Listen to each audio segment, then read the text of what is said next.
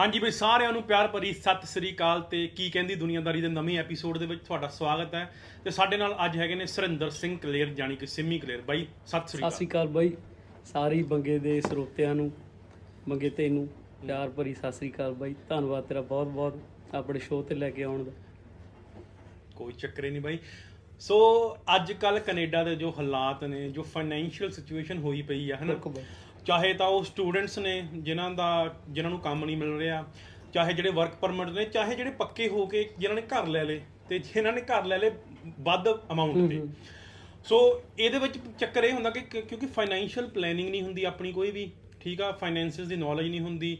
ਕਿਸੇ ਨੇ ਕਹਿ ਦਿੱਤਾ ਕਿ ਬਈ ਉਹ 1 ਮਿਲੀਅਨ ਦਾ ਲੱਗਾ ਲੈ ਲਾ 2 ਦਾ ਲੈ ਲਾ ਜਾਂ 3 ਦਾ ਲੈ ਲਾ ਹਨਾ? ਪਰ ਆਪਣੇ ਕੋ ਕਿੰਨੀ ਕੁ ਅਫੋਰਡੇਬਿਲਟੀ ਆ ਉਹ ਹੈ ਨਹੀਂ। ਉਹਦੇ ਲਈ ਸਾਨੂੰ ਲੋੜ ਹੁੰਦੀ ਆ ਫਾਈਨੈਂਸ਼ੀਅਲ ਪਲੈਨਰ ਦੀ। ਤੇ ਬਾਈ ਹੁਣੀ ਕੰਮ ਕਰਦੇ ਨੇ ਫਾਈਨੈਂਸ਼ੀਅਲ ਪਲੈਨਿੰਗ 'ਚ ਮੈਂ ਇੱਕ ਨਾ ਹਾਸੇ ਵਾਲੀ ਗੱਲ ਤੁਹਾਨੂੰ ਦੱਸ ਦਿੰਦਾ ਕਿ ਜਿਵੇਂ ਗੰਗਾਦਾਰੀ ਸ਼ਕਤੀਮਾਨ ਵਾਲਾ ਕਨਸੈਪਟ ਆ ਨਾ ਉਵੇਂ ਹੀ ਬਾਈ ਹੁਣੀ ਵੀ ਐਕਸਪੀਰੀਅਰ ਕੰਪਨੀ ਦੇ ਨਾਲ ਕੰਮ ਕਰਦੇ ਨੇ। ਇਹ ਕਹਿਣ ਦਾ Experience company- ਇਹਨੂੰ ਥੋੜਾ ਜਿਹਾ ਕਰਦੇ ਐਕਸਪਲੇਨ ਹੋਰ ਕੀ ਇਹਦੇ ਚ। ਹਾਂ ਸੋ ਸੋ ਬਾਈ ਹੁਣੀ ਵੀ ਸੇਮ ਐਜ਼ ਜਿਹੜੀ ਇੱਕ ਬਹੁਤ ਹੀ ਮਸ਼ਹੂਰ ਕੰਪਨੀ ਆ ਨਾ ਉਹਦੇ ਕਨਸੈਪਟ ਤੇ ਕੰਮ ਕਰਦੇ ਨੇ, ਪਰ ਉਹਨਾਂ ਵਾਂਗੂ ਨਹੀਂ ਕੰਮ ਕਰਦੇ। ਠੀਕ ਆ? ਇਹ ਇੱਕ ਕਲੀਅਰ ਕਰਦੀ ਹੈ ਕਿ ਉਹ ਕਿਸੇ ਹੋਰ ਹਿਸਾਬ ਨਾਲ ਕੰਮ ਕਰਦੇ ਨੇ, ਪਰ ਬਾਈ ਹੁਣੀ ਉਮੀਦ ਨਹੀਂ ਹੈਗੇ ਕਿ ਤੁਹਾਨੂੰ ਫੋਨ ਕਰਕੇ ਤੰਗ ਕਰਨਗੇ ਜਾਂ ਕੁਝ ਕਰਨਗੇ। ਆਪਾਂ ਸਿਰਫ ਅੱਜ ਗੱਲ ਕਰਨੀ ਆ ਫਾਈਨੈਂਸ਼ੀਅਲ ਪਲੈਨਿੰਗ ਦੀ। ਕੋਈ ਰਿਕਰੂਟਮੈਂਟ ਦੀ ਨਹੀਂ, ਕੋਈ ਕੁਝ ਨਹੀਂ ਤੇ ਬਾਈ ਹੁਣੀ ਰਿਕਰੂਟ ਕਰਦੇ ਵੀ ਨਹੀਂ ਹੈਗੇ, ਠੀਕ ਆ? ਸੋ ਬਾਈ, ਸਭ ਤੋਂ ਪਹਿਲਾਂ ਮੈਨੂੰ ਇਹ ਦੱਸੋ ਕਿ ਜਿਹੜੀ ਫਾਈਨੈਂਸ਼ੀਅਲ ਪਲੈਨਿੰਗ ਆਪਣਾ ਇੱਕ ਸ਼ਬਦ ਆ, ਆਪਣੀ ਕਮਿਊਨਿਟੀ 'ਚ ਬਹੁਤ ਘੱਟ ਲੋਕਾਂ ਨੂੰ ਪਤਾ ਹੋਊਗਾ। ਜੇ ਜਾਂ ਫਿਰ ਪਤਾ ਵੀ ਹੋਊਗਾ ਤਾਂ ਮੈਨੂੰ ਮੇਬੀ ਫੋਲੋ ਨਾ ਕਰਦੇ ਉਹਨੂੰ ਹਨਾ? ਸੋ ਬਾਈ ਫਾਈਨੈਂਸ਼ੀਅਲ ਪਲੈਨਿੰਗ ਹੈ ਕੀ? ਪਹਿਲਾਂ ਇਹ ਦੱਸ ਦਿਓ। ਸੋ ਫਾਈਨੈਂਸ਼ੀਅਲ ਪਲੈਨਿੰਗ ਦੇ ਵਿੱਚ ਵੀਰੇ ਪਹਿਲਾਂ ਤਾਂ ਜਿਹੜੀ ਤੂੰ ਇਦੋਂ ਪਹਿਲਾਂ ਗੱਲ ਕੀਤੀ ਆ ਧੰਨਵਾਦ ਤੇਰਾ ਕਹਿਣ ਦੇ ਲਈ ਕਿ ਅਸੀਂ ਐਕਸ ਕੰਪਨੀਆਂ ਨੂੰ ਕੰਮ ਨਹੀਂ ਕਰਦੇ। ਧੰਨਵਾਦ ਬਹੁਤ ਬਹੁਤ। ਪਰ ਖੈਰ ਆਪਾਂ ਆਪਣੇ ਮੁੱਦੇ ਤੇ ਰਹਿਣਾ ਜਿਹੜੀ ਆਪਾਂ ਗੱਲਬਾਤ ਦੇ ਲਈ ਅੱਜ ਇੱਥੇ ਆਏ ਆ। ਤੇ ਫਾਈਨੈਂਸ਼ੀਅਲ ਪਲੈਨਿੰਗ ਬਾਰੇ ਗੱਲ ਕਰਨ ਤੋਂ ਪਹਿਲਾਂ ਆਪਾਂ ਨੂੰ ਸਾਰਿਆਂ ਨੂੰ ਜਿਹੜੀ ਜ਼ਰੂਰੀ ਗੱਲ ਆ ਵੀ ਅਸਲ 'ਚ ਫਾਈਨੈਂਸ਼ੀਅਲ ਪਲੈਨਿੰਗ ਕਿਉਂ ਜ਼ਰੂਰੀ ਆ? ਆਈ ਥਿੰਕ ਇਹ ਵੱਡਾ ਸਵਾਲ ਜਿਹੜਾ ਆਪਾਂ ਨੂੰ ਲੈ ਕੇ ਆਉਣਾ ਚਾਹੀਦਾ ਤਾਂ ਕਿ ਸਾਰੇ ਬੰਦਿਆਂ ਨੂੰ ਪਤਾ ਲੱਗੇ ਵੀ ਫਾਈਨੈਂਸ਼ੀਅਲ ਪਲੈਨਿੰਗ ਕਿਉਂ ਜ਼ਰੂਰੀ ਕਾਤੇ ਆ ਆਪਣੇ ਲਈ, ਹਨ? ਜਿਵੇਂ ਹੁਣ ਤਾਂ ਗੱਲ ਸ਼ੁਰੂ ਕੀਤੀ ਵੀ ਸਟੂਡੈਂਟਸ ਦੀ ਗੱਲ ਆ। ਹੁਣ ਫਾਈਨੈਂਸ਼ੀਅਲ ਪਲੈਨਿੰਗ ਆ ਜਿਹੜੀ ਇਹਦੇ ਵਿੱਚ ਜਦੋਂ ਬੰਦਾ ਇੱਥੇ ਸਪੋਜ਼ ਕਰ ਲੈਂਡ ਹੋ ਗਿਆ ਜਿਹੜਾ, ਚਾਹੇ ਉਹ ਸਟੂਡੈਂਟ ਆ, ਚਾਹੇ ਉਹ ਕਿਸੇ ਪਰਮਿਟ ਦੇ ਉੱਤੇ ਆਇਆ ਵਾ, ਕੋਈ ਵਰਕ ਪਰਮਿਟ ਤੇ ਆ, ਕੋਈ ਪੀਆਰ ਲੈਂਡ ਹੋ ਰਿਹਾ ਜਾਂ ਕੁਝ ਵੀ ਆ ਉਹ ਬੰਦਾ, ਜਦੋਂ ਇੱਥੇ ਉਤਰ ਜਾਂਦਾ ਆ ਕੇ ਆਪਾਂ ਨਾਰਮਲੀ ਕੀ ਕਰਦੇ ਹਾਂ ਉਹ ਆਪਣੇ ਪੀਅਰਸ ਜਿਹੜੇ ਬੰਦਿਆਂ ਨੂੰ ਜਾਣ ਪਛਾਣ ਹੁੰਦੀ ਆ ਉਹਨਾਂ ਕੋਲ ਬੰਦਾ ਜਾਂਦਾ ਵਾ ਹਨਾ ਹੁਣ ਜਿਹੜੇ ਬੰਦੇ ਇੱਥੇ ਰਹਿ ਰਹੇ ਨੇ ਹੋ ਸਕਦਾ ਕੋਈ ਸਾਲ ਤੋਂ ਰਹਿ ਰਿਹਾ ਕੋਈ 4 ਸਾਲ ਤੋਂ ਹੁਣ ਤੂੰ ਮੈਂ ਆ, ਅਸੀਂ ਇੱਕ ਦੂਜੇ ਨੂੰ ਚੱਲ 8-10 ਸਾਲ ਤੋਂ ਜਾਣਦੇ ਆ ਆਪਾਂ 8-10 ਸਾਲ ਤੋਂ ਇੱਥੇ ਰਹਿੰਦੇ ਆ ਜਾਂ ਬਹੁਤੇ ਪੁਰਾਣੇ ਬੰਦੇ ਆ ਜਿਹੜੇ ਕਿੰਨਾ ਹੀ ਲੰਬਾ ਟਾਈਮ ਹੋ ਗਿਆ ਮੰਨ ਲਾ ਉਹਨਾਂ ਨੂੰ ਇੱਥੇ ਰਹਿੰਦੇ ਨੂੰ ਹਨਾ ਸੋ ਜਿਹੜੀ ਉਹਨਾਂ ਨੂੰ ਫਾਈਨੈਂਸ਼ੀਅਲ ਨੌਲੇਜ ਆ ਉਹ ਆਪਣੇ ਪੀਅਰਸ ਤੋਂ ਮਿਲਦੀ ਹੈ। ਜਿਨ੍ਹਾਂ ਨਾਲ ਉਹ ਰਹਿੰਦੇ ਆ ਜਾ ਕੇ ਜਾਂ ਜਿਨ੍ਹਾਂ ਨਾਲ ਉਹ ਕੰਮ ਕਰਦੇ ਆ ਜਾਂ ਜਿੱਥੇ ਉਹ ਪੜਨ ਜਾਂਦੇ ਆ ਜਾਂ ਜਿਹੜੀ ਜਗ੍ਹਾ ਦੇ ਉੱਤੇ ਉਹ ਘੁਲਦੇ ਮਿਲਦੇ ਆ ਵਿਚਰਦੇ ਆ ਆਮ ਤੌਰ ਤੇ। ਹੁਣ ਜਿਹੜੀ ਵੱਡੀ ਪ੍ਰੋਬਲਮ ਆਪਣੀ ਕਮਿਊਨਿਟੀ ਆਪਣੇ ਖਾਸ ਆਪਣੀ ਕਮਿਊਨਿਟੀ ਦੀ ਗੱਲ ਕਰ ਰਹੀ ਹੈ ਫੇਸ ਕਰ ਰਹੀ ਆ, ਉਹ ਇਹ ਆ ਵੀ ਉਹਨਾਂ ਨੂੰ ਉਹ ਰਾਈਟ ਨੌਲੇਜ ਹੀ ਨਹੀਂ ਮਿਲਦੀ ਹੈਗੀ। ਦੂਜਾ ਜਿਹੜਾ ਆਪਾਂ ਨੂੰ ਭੁਲੇਖਾ ਪਿਆ ਹੋਇਆ ਬਈ, ਉਹ ਵੀ ਜਿਹੜੀ ਇਹ ਫਾਈਨੈਂਸ਼ੀਅਲ ਨੌਲੇਜ ਆ, ਆਪਾਂ ਨੂੰ ਬੈਂਕਾਂ ਤੋਂ ਮਿਲ ਸਕਦੀ ਹੈ ਹੁਣ ਤੂੰ ਬੈਂਕਾਂ ਤੇ ਤਕਰੀਬਨ ਆਪਾਂ ਹਫ਼ਤੇ 'ਚ 10 ਦਿਨ 'ਚ ਜਾਂ ਅੱਜ ਕੱਲ ਹੁਣ ਚਲੋ ਥੋੜੀ ਘੱਟ ਲੋਡ ਪੈਂਦੀ ਆ ਮਹੀਨੇ 'ਚ ਇੱਕ ਅੱਧਾ ਗੇੜਾ ਆਪਣਾ ਬੈਂਕ 'ਚ ਲੱਗ ਜਾਂਦਾ। ਤਾਂ ਉੱਥੇ ਬਾਹਰ ਇੱਕ ਸਾਈਨ ਲੱਗਿਆ ਹੁੰਦਾ। ਹੁਣ ਮੈਂ ਉਹ ਤੈਨੂੰ ਦੱਸਦਾ ਮੈਂ ਕੀ ਆ ਤੇਰੇ ਦਿਮਾਗ 'ਚ ਆਪਣੇ ਆਪ ਉਹ ਤੇਰੀ ਸਬਕੌਂਸ਼ੀਅਸ ਮਾਈਂਡ 'ਚ ਉਹਨਾਂ ਨੇ ਇਦਾਂ ਫਸਾਈ ਪਈ ਆ ਉਹ ਚੀਜ਼ ਤੇਰਾ ਆਪਣੇ ਆਪ ਦਿਮਾਗ ਉੱਥੇ ਚਲੇ ਜਾਣਾ। ਤਾਂ ਇਹ ਬੋਰਡ ਤੇ ਪੜਿਆ ਹੁਣ you are richer than you think ਪੜਿਆ ਇਹ ਆਮ ਤੌਰ ਤੇ? ਠੀਕ। ਦੇਖਿਆ ਹੋਇਆ ਆਪਾਂ ਸਭ ਨਹੀਂ ਦੇਖਿਆ ਹੋਇਆ। ਪਰ ਤੈਨੂੰ ਪਤਾ ਕੀ ਅਸਲ 'ਚ ਇਹ ਗੱਲ ਕਹਾਣੀ ਹੈਗੀ ਉਦਾਂ ਦੀ? ਜਿਉਂ ਕਾਤੇ ਲਿਖਦੇ ਨੇ ਉੱਥੇ। ਹੁਣ ਉਹੀ ਤੁਹਾਨੂੰ ਦੱਸੋ ਨਹੀਂ ਨਹੀਂ ਕੀ ਆਊਟਕਮ ਹੈ ਇਹਦੇ ਉੱਤੇ? ਨਹੀਂ ਨਹੀਂ ਨਹੀਂ ਕਰੋ ਤੁਸੀਂ ਗੱਲ ਸੋ ਕਰੋ ਬੇਸਿਕਲੀ ਬੈਂਕ ਸਾਡੇ ਦਿਮਾਗ ਦੇ ਵਿੱਚ ਉਹ ਚੀਜ਼ਾਂ ਰਜਿਸਟਰ ਕਰਦੇ ਆ। ਪਹਿਲੇ ਹੀ ਦਿਨ ਸਪੋਜ਼ ਕਰ ਬੰਦਾ ਨਵਾਂ ਆ ਗਿਆ ਹੁਣ ਆਉਂਦੀ ਸਾਰੀ ਉਹਨੂੰ ਕ੍ਰੈਡਿਟ ਕਾਰਡ ਹੱਥ 'ਚ ਫੜਾ ਦੇਣਾ ਉਹਨਾਂ ਨੇ। ਕੁਝ ਨਹੀਂ ਪੁੱਛਣਾ ਹੈਗਾ। ਘੱਟੋ ਘੱਟ 1500 ਡਾਲਰ ਦੀ ਚਲੋ ਅੱਜ ਕੱਲ ਥੋੜਾ ਹੁਣ ਜਿਵੇਂ ਦਾ ਮਾਹੌਲ ਚੱਲੀ ਜਾਂਦਾ ਥੋੜਾ ਘੱਟ ਕ੍ਰੈਡਿਟ ਦੇ ਰਹੇ ਨੇ। ਪਰ ਫਿਰ ਵੀ ਉਹ ਕੋਸ਼ਿਸ਼ ਕਰਦੇ ਆ ਬੰਦੇ ਦੇ ਹੱਥ 'ਚ ਵੱਧ ਤੋਂ ਵੱਧ ਕ੍ਰੈਡਿਟ ਕਾਰਡ ਫੜਾਉਣ ਦੀ। ਕਿਆ ਚੱਕੋ ਕ੍ਰੈਡਿਟ ਕਾਰਡ 21 ਦਿਨ ਨੇ ਤੁਹਾਡੇ ਕੋਲ ਵਰਤਣ ਦੇ ਲਈ, ਜਿੰਨਾ ਮਰਜ਼ੀ ਵਰਤੀ ਜਾਓ, ਸਾਡੇ ਪੈਸੇ ਵਾਪਸ ਮੋੜ ਦਿਓ 21 ਦਿਨਾਂ ਦੇ ਵਿੱਚ। ਉਹਦਾ ਜਿਹੜਾ ਗੁੱਡ ਸਾਈਡ ਆ, ਬਹੁਤ ਜ਼ਰੂਰੀ ਆ ਆਪਾਂ ਨੂੰ ਕ੍ਰੈਡਿਟ ਕਾਰਡ ਚਾਹੀਦਾ, ਆਪਣਾ ਸਕੋਰ ਉੱਥੋਂ ਬਿਲਡ ਹੁੰਦਾ, ਆਪਣੀ ਹਿਸਟਰੀ ਉੱਥੋਂ ਬਿਲਡ ਹੁੰਦੀ ਹੈ ਪਰ ਹੁਣ ਉਹਨੂੰ ਯੂਜ਼ ਕਿਵੇਂ ਕਰਨਾ? ਉਹਦੇ ਪਿੱਛੇ ਕੀ ਮੰਨ ਲਓ ਉਹਦੇ ਲੌਜਿਕਸ ਨੇ, ਹਨਾ? ਕਿਵੇਂ ਕ੍ਰੈਡਿਟ ਸਕੋਰ ਕ੍ਰੈਡਿਟ ਸਕੋਰ ਆਪਣਾ ਬਿਲਡ ਹੁੰਦਾ ਜਾਂ ਸਾਰਾ ਕੁਝ ਆ। ਉਹ 90% ਆਪਾਂ ਬੰਦਿਆਂ ਨੂੰ ਜਿਹੜੇ ਬਿਗਨਰਸ ਨੇ, ਜਿਹੜੇ ਇੱਥੇ ਆਉਂਦੇ ਆ, ਹਨਾ, ਸ਼ੁਰੂ ਵਾਲੇ ਸਾਲਾਂ ਦੇ ਵਿੱਚ, ਉਹਨਾਂ ਨੂੰ ਨਹੀਂ ਪਤਾ ਹੁੰਦਾ ਹੈਗਾ। ਤਾਂ ਉੱਥੇ ਕੀ ਹੁੰਦਾ, ਮੰਨ ਲਓ ਸਪੋਜ਼ ਕਰੋ, ਉਹਨਾਂ ਨੇ 1000 ਡਾਲਰ ਦਾ ਕ੍ਰੈਡਿਟ ਕਾਰਡ ਮਿਲਿਆ, ਪਹਿਲੀ ਗੱਲ ਤਾਂ ਉਹ ਓਵਰ ਯੂਜ਼ ਕਰਨ ਲੱਗ ਜਾਂਦੇ ਆ। ਕਿਉਂਕਿ ਕਿਸੇ ਕੋਲ ਉਦਾਂ ਦੇ ਪੈਸੇ ਤਾਂ ਆਉਂਦੀ ਸਾਰੀ, ਕਈ ਵਾਰੀ ਹੁਣ, ਖਾਸ ਕਰਕੇ ਅੱਜ ਜਿਹੜੀ ਕਹਾਣੀ ਚੱਲੀ ਜਾਂਦੀ ਆ। ਹੁਣ ਪੈਸੇ ਹੈ ਨਹੀਂ ਕ੍ਰੈਡਿਟ ਕਾਰਡ ਤੋਂ ਹੀ ਵਰਤਣੇ ਨੇ ਜਾ ਕੇ। ਜੇ ਸੇਵਿੰਗਸ ਹੁਣ ਬੰਦਾ ਵਰਤੇ ਆਪਣੀਆਂ ਜਦੋਂ ਹੁਣ ਸੇਵਿੰਗਸ ਹੈ ਨਹੀਂ ਗੀਆਂ, ਕਿਤੇ ਚਾਹ ਪੀਣੀ ਆ, ਚੱਲ ਕ੍ਰੈਡਿਟ ਕਾਰਡ ਦਾ ਟੈਪ ਕਰਤਾ। ਕਿਤੇ ਕੱਪੜੇ ਖਰੀਦਣ ਗਿਆ, ਚੱਲ ਟੈਪ ਕਰਤਾ, ਕਿਸੇ ਨੇ ਫੋਨ ਦਿਖਾਤਾ, ਚੱਲ ਟੈਪ ਕਰਤਾ। ਸੋ ਜਿਹੜਾ ਵੱਡਾ ਕੰਪੋਨੈਂਟ ਆ ਮਤਲਬ ਜਿਹੜਾ ਫਾਈਨੈਂਸ਼ੀਅਲ ਪਲੈਨਿੰਗ ਦੇ ਵਿੱਚ ਆਉਂਦਾ, ਉਹ ਕ੍ਰੈਡਿਟ ਕਾਰਡਸ ਦਾ ਹੀ ਹੈ। ਕਿਉਂਕਿ ਇਹ ਅਨਕੰਟਰੋਲਡ ਜਿਹੜਾ ਕਰਜ਼ਾ ਵਾ, ਆਪਣੇ ਸਿਰ ਦੇ ਉੱਤੇ। ਇਹ ਕੰਟਰੋਲ 'ਚ ਹੈ ਨਹੀਂ ਆਪਣੇ। ਜਿਹੜਾ ਹੁਣ ਕੰਟਰੋਲਡ ਕਰਜ਼ਾ, ਉਹ ਤਾਂ ਜਿਵੇਂ ਹੁਣ ਸਪੋਜ਼ ਕਰ, ਆਪਣੇ ਕੋਈ ਘਰ ਦੀ ਪੇਮੈਂਟ ਆ, ਕਿਸੇ ਦੀ ਮੌਰਗੇਜ ਜਾਂ ਕੋਈ ਗੱਡੀ ਦਾ ਜਿਹੜਾ ਆਪਣਾ ਲੋਨ ਦਿੰਦਾ ਵਾ, ਉਹਨਾਂ ਨੂੰ ਪਤਾ ਵੀ ਸਾਡਾ 5 ਸਾਲ ਦਾ ਲੋਨ ਜਾਂ 7 ਸਾਲ ਦਾ ਲੋਨ ਆ ਹੁਣ ਬੰਨੀ ਹੋਈ ਪੇਮੈਂਟ ਆ ਉਹਨਾਂ ਇੰਟਰਸਟ ਰੇਟ ਆ ਉਹਨਾਂ ਨੂੰ ਪਤਾ ਦਈ ਜਾਣ। ਸੋ ਵੱਡਾ ਜਿਹੜਾ ਮਿਸਕਨਸੈਪਟ ਇਹ ਉਹਨਾਂ ਨੂੰ ਪਤਾ ਨਹੀਂ ਲੱਗਦਾ ਹੈਗਾ। ਮਿਸ ਅੰਡਰਸਟੈਂਡਿੰਗ ਹੋ ਜਾਂਦੀ ਹੈ। ਉਹ ਕ੍ਰੈਡਿਟ ਕਾਰਡ ਵਰਤੀ ਜਾਂਦੇ ਆ ਉਹ ਕਰਜ਼ਾ ਚੜਨ ਲੱਗ ਜਾਂਦਾ। ਹੈ ਸੋ ਫਾਈਨੈਂਸ਼ੀਅਲ ਪਲੈਨਿੰਗ ਦੇ ਵਿੱਚ ਸਾਰਿਆਂ ਨਾਲੋਂ ਜਿਹੜਾ ਵੱਡਾ ਕੰਪੋਨੈਂਟ ਆ ਪਹਿਲਾ ਉਹ ਡੈਟ ਆ। ਕਿ ਡੈਟ ਦੀ ਸਮਝ ਹੈ ਨਹੀਂ ਗੀ ਉਹ ਡੈਟ ਗੁੱਡ ਡੈਟ ਕੀ ਆ ਬੈਡ ਡੈਟ ਕੀ ਆ ਜੇ ਅਸੀਂ ਡੈਟ ਦੇ ਵਿੱਚ ਜਾਣਾ ਤਾਂ ਉਹਨੂੰ ਕੰਟਰੋਲ ਕਿਵੇਂ ਰੱਖਣਾ ਹਨਾ? ਉਹ ਸਾਰੀਆਂ ਚੀਜ਼ਾਂ 'ਚ ਬੰਦਾ ਫਸਦਾ ਫਸਦਾ ਫਿਰ ਉਹ ਆਦਤ ਬਣ ਜਾਂਦੀ ਆ। ਸੋ ਜਦੋਂ ਹੁਣ ਸਪੈਂਡਿੰਗਸ ਦੀ ਆਦਤ ਬਣ ਗਈ ਉਹਨਾਂ ਨੂੰ ਪਤਾ ਹੈ ਨਹੀਂਗਾ ਵੀ ਕਿਵੇਂ ਯੂਜ਼ ਕਰਨਾ ਜਾਂ ਇਹਦੀ ਵਰਕਿੰਗ ਕੀ ਆ। ਉਹ ਚੜੀ ਜਾਂਦਾ ਕਰਜ਼ਾ ਤੇ ਆਮ ਹੁਣ ਤੈਨੂੰ ਪਤਾ ਹੀ ਆ ਕ੍ਰੈਡਿਟ ਕਾਰਡ ਕਿੰਨਾ ਚੇਤੇ ਤੇਰੇ ਕਿੰਨਾ ਚਾਰਜ ਕਰਦੇ ਨੇ ਉਹ? ਹਾਂ ਬਾਈ ਬਟ ਮੈਨੂੰ ਐ ਲੱਗਦਾ ਜਿਹੜੇ ਕਾਰਡਸ ਨੇ ਇਹ ਇਹ ਟੈਪ ਕਰਨਾ ਜਾਂ ਕੁਝ ਕਰਨਾ ਉਹ ਮਾੜੀ ਚੀਜ਼ ਨਹੀਂ ਆ। ਐਜ਼ ਲੌਂਗ ਐਜ਼ ਤੁਸੀਂ ਹਰੇਕ ਮਹੀਨੇ ਉਹਨੂੰ ਪੇ ਆਫ ਨਾਲ ਨਾਲ ਕਰੀ ਜਾਂਦੇ ਹੋ। ਫੁੱਲ ਅਮਾਉਂਟ 'ਚ ਪੇ ਆਫ ਕਰ ਰਹੇ ਹੋ ਫਿਰ ਤੁਹਾਡੇ ਲਈ ਬੈਟਰ ਆ। ਮਤਲਬ ਕਿ ਕਾਰਡ ਯੂਜ਼ ਕਰਨੇ ਮਾੜੀ ਚੀਜ਼ ਨਹੀਂ ਹੈਗੀ। ਪਰ ਜੇ ਤੁਸੀਂ ਹੁਣ ਸਮਝੋ 1000 ਡਾਲਰ ਵਰਤਿਆ ਤੇ 1000 ਉਹ ਮਹੀਨੇ ਦੇ ਐਂਡ ਤੱਕ ਪੇ ਆਫ ਨਹੀਂ ਕੀਤਾ ਉਹ ਚੀਜ਼ ਉਹ ਮਾੜੀ ਚੀਜ਼ ਮਾੜੀ ਆ। ਹਨਾ? ਹਨਾ? ਬਿਲਕੁਲ ਤੇ ਬਾਈ ਮੈਨੂੰ ਇੱਕ ਇੱਕ ਚੀਜ਼ ਦੇਖੋ ਦੱਸੋ ਹੁਣ। ਤੁਸੀਂ ਐਜ਼ ਅ ਫਾਈਨੈਂਸ਼ੀਅਲ ਪਲੈਨਰ ਜਿਹੜੇ ਘਰ ਨੇ ਉਹਨਾਂ ਨੂੰ ਐਸੈਟ 'ਚ ਗਿਣਦੇ ਹੋ ਕਿ ਲਾਇਬਿਲਿਟੀ 'ਚ ਗਿਣਦੇ ਹੋ? ਪਹਿਲਾਂ ਮੈਨੂੰ ਇਹ ਦੱਸੋ। ਬਈ ਦੇਖੋ ਘਰ ਬੈਂਕਾਂ ਦਾ ਪ੍ਰੋਡਕਟ ਆ ਇਹ। ਠੀਕ ਆ। ਖਾਸ ਕਰਕੇ ਇਹਨਾਂ ਮੁਲਕਾਂ ਦੇ ਵਿੱਚ।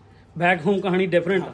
ਜਿੱਥੋਂ ਆਪਾਂ ਆਏ ਆ ਉੱਥੇ ਜੱਦੀ ਪੁਸ਼ਤੀ ਤੂੰ ਵੀ ਮੈਂ ਵੀ ਆਪਾਂ ਸਾਰੇ ਚਾਹੇ ਪਿੰਡਾਂ ਚੋਂ ਆ ਕੋਈ ਸ਼ਹਿਰਾਂ ਚੋਂ ਆ ਆਪਣੇ ਜੱਦੀ ਪੁਸ਼ਤੀ ਜਿਹੜੀਆਂ ਜਦਾਦਾਂ ਹੈਗੀਆਂ ਨੇ ਆਪਣੇ ਸਿਰਾਂ ਤੇ ਬੋਲਦੀਆਂ ਨੇ ਜ਼ਮੀਨਾਂ ਨੇ ਸਾਰਾ ਕੁਝ ਹਨ?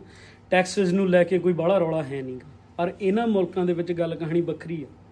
ਘਰ ਨੇ ਜਿਹੜੇ ਬੈਂਕਾਂ ਦਾ ਪ੍ਰੋਡਕਟ ਆ ਜੇ ਤੁਸੀਂ ਕਿਤਾਬ ਪੜ੍ਹੀ ਆ ਰਿਚ ਡੈਡ ਪੂਅਰ ਡੈਡ ਤਾਂ ਪੰਜਾਬੀ 'ਚ ਵੀ ਪੜ੍ਹੀ ਆ ਅੰਗਰੇਜ਼ੀ 'ਚ ਵੀ ਪੜ੍ਹੀ ਆ ਉਹ ਤੇ ਉਹਦੇ 'ਚ ਜਿਹੜਾ ਰਾਬਰਟ ਆ ਉਹ ਬਹੁਤ ਖੁੱਲ ਕੇ ਇਹਦੇ ਬਾਰੇ ਗੱਲ ਕਰਦਾ।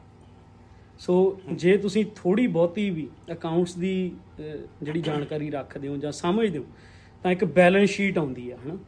ਪਹਿਲਾਂ ਹੈਗੀ ਆ ਇਨਕਮ ਸਟੇਟਮੈਂਟ ਜਿਹਦੇ ਵਿੱਚ ਆਪਣੇ ਐਕਸਪੈਂਸਸ ਤੇ ਇਨਕਮ ਹੁੰਦੀ ਆ। ਫਿਰ ਉਦੋਂ ਬਾਅਦ ਜਿਹੜਾ ਉਹਦਾ ਘਾਟਾ ਵਾਧਾ ਹੁੰਦਾ ਉਹ ਟਰਾਂਸਫਰ ਹੁੰਦਾ ਜਾ ਕੇ ਬੈਲੈਂਸ ਸ਼ੀਟ ਦੇ ਉੱਤੇ ਸੋ ਬੈਲੈਂਸ ਸ਼ੀਟ 'ਚ ਕੀ ਹੁੰਦਾ? ਦੋ ਕਾਲਮ ਹੁੰਦੇ ਨੇ ਇੱਕ ਐਸੈਟਸ ਇੱਕ ਲਾਇਬਿਲਟੀਜ਼ ਆ। ਮੈਂ ਗੱਲ ਨੂੰ ਥੋੜੀ ਲੰਬੀ ਖੋਲ ਲੈਣਾ ਕਿਉਂਕਿ ਸੌਖੀ ਸਮਝ ਆ ਜਾਂਦੀ ਆ ਤੇ ਚੰਗੀ ਤਰ੍ਹਾਂ ਸਮਝ ਆ ਜਾਂਦੀ ਆ ਆਪਣੀ। ਤਾਂ।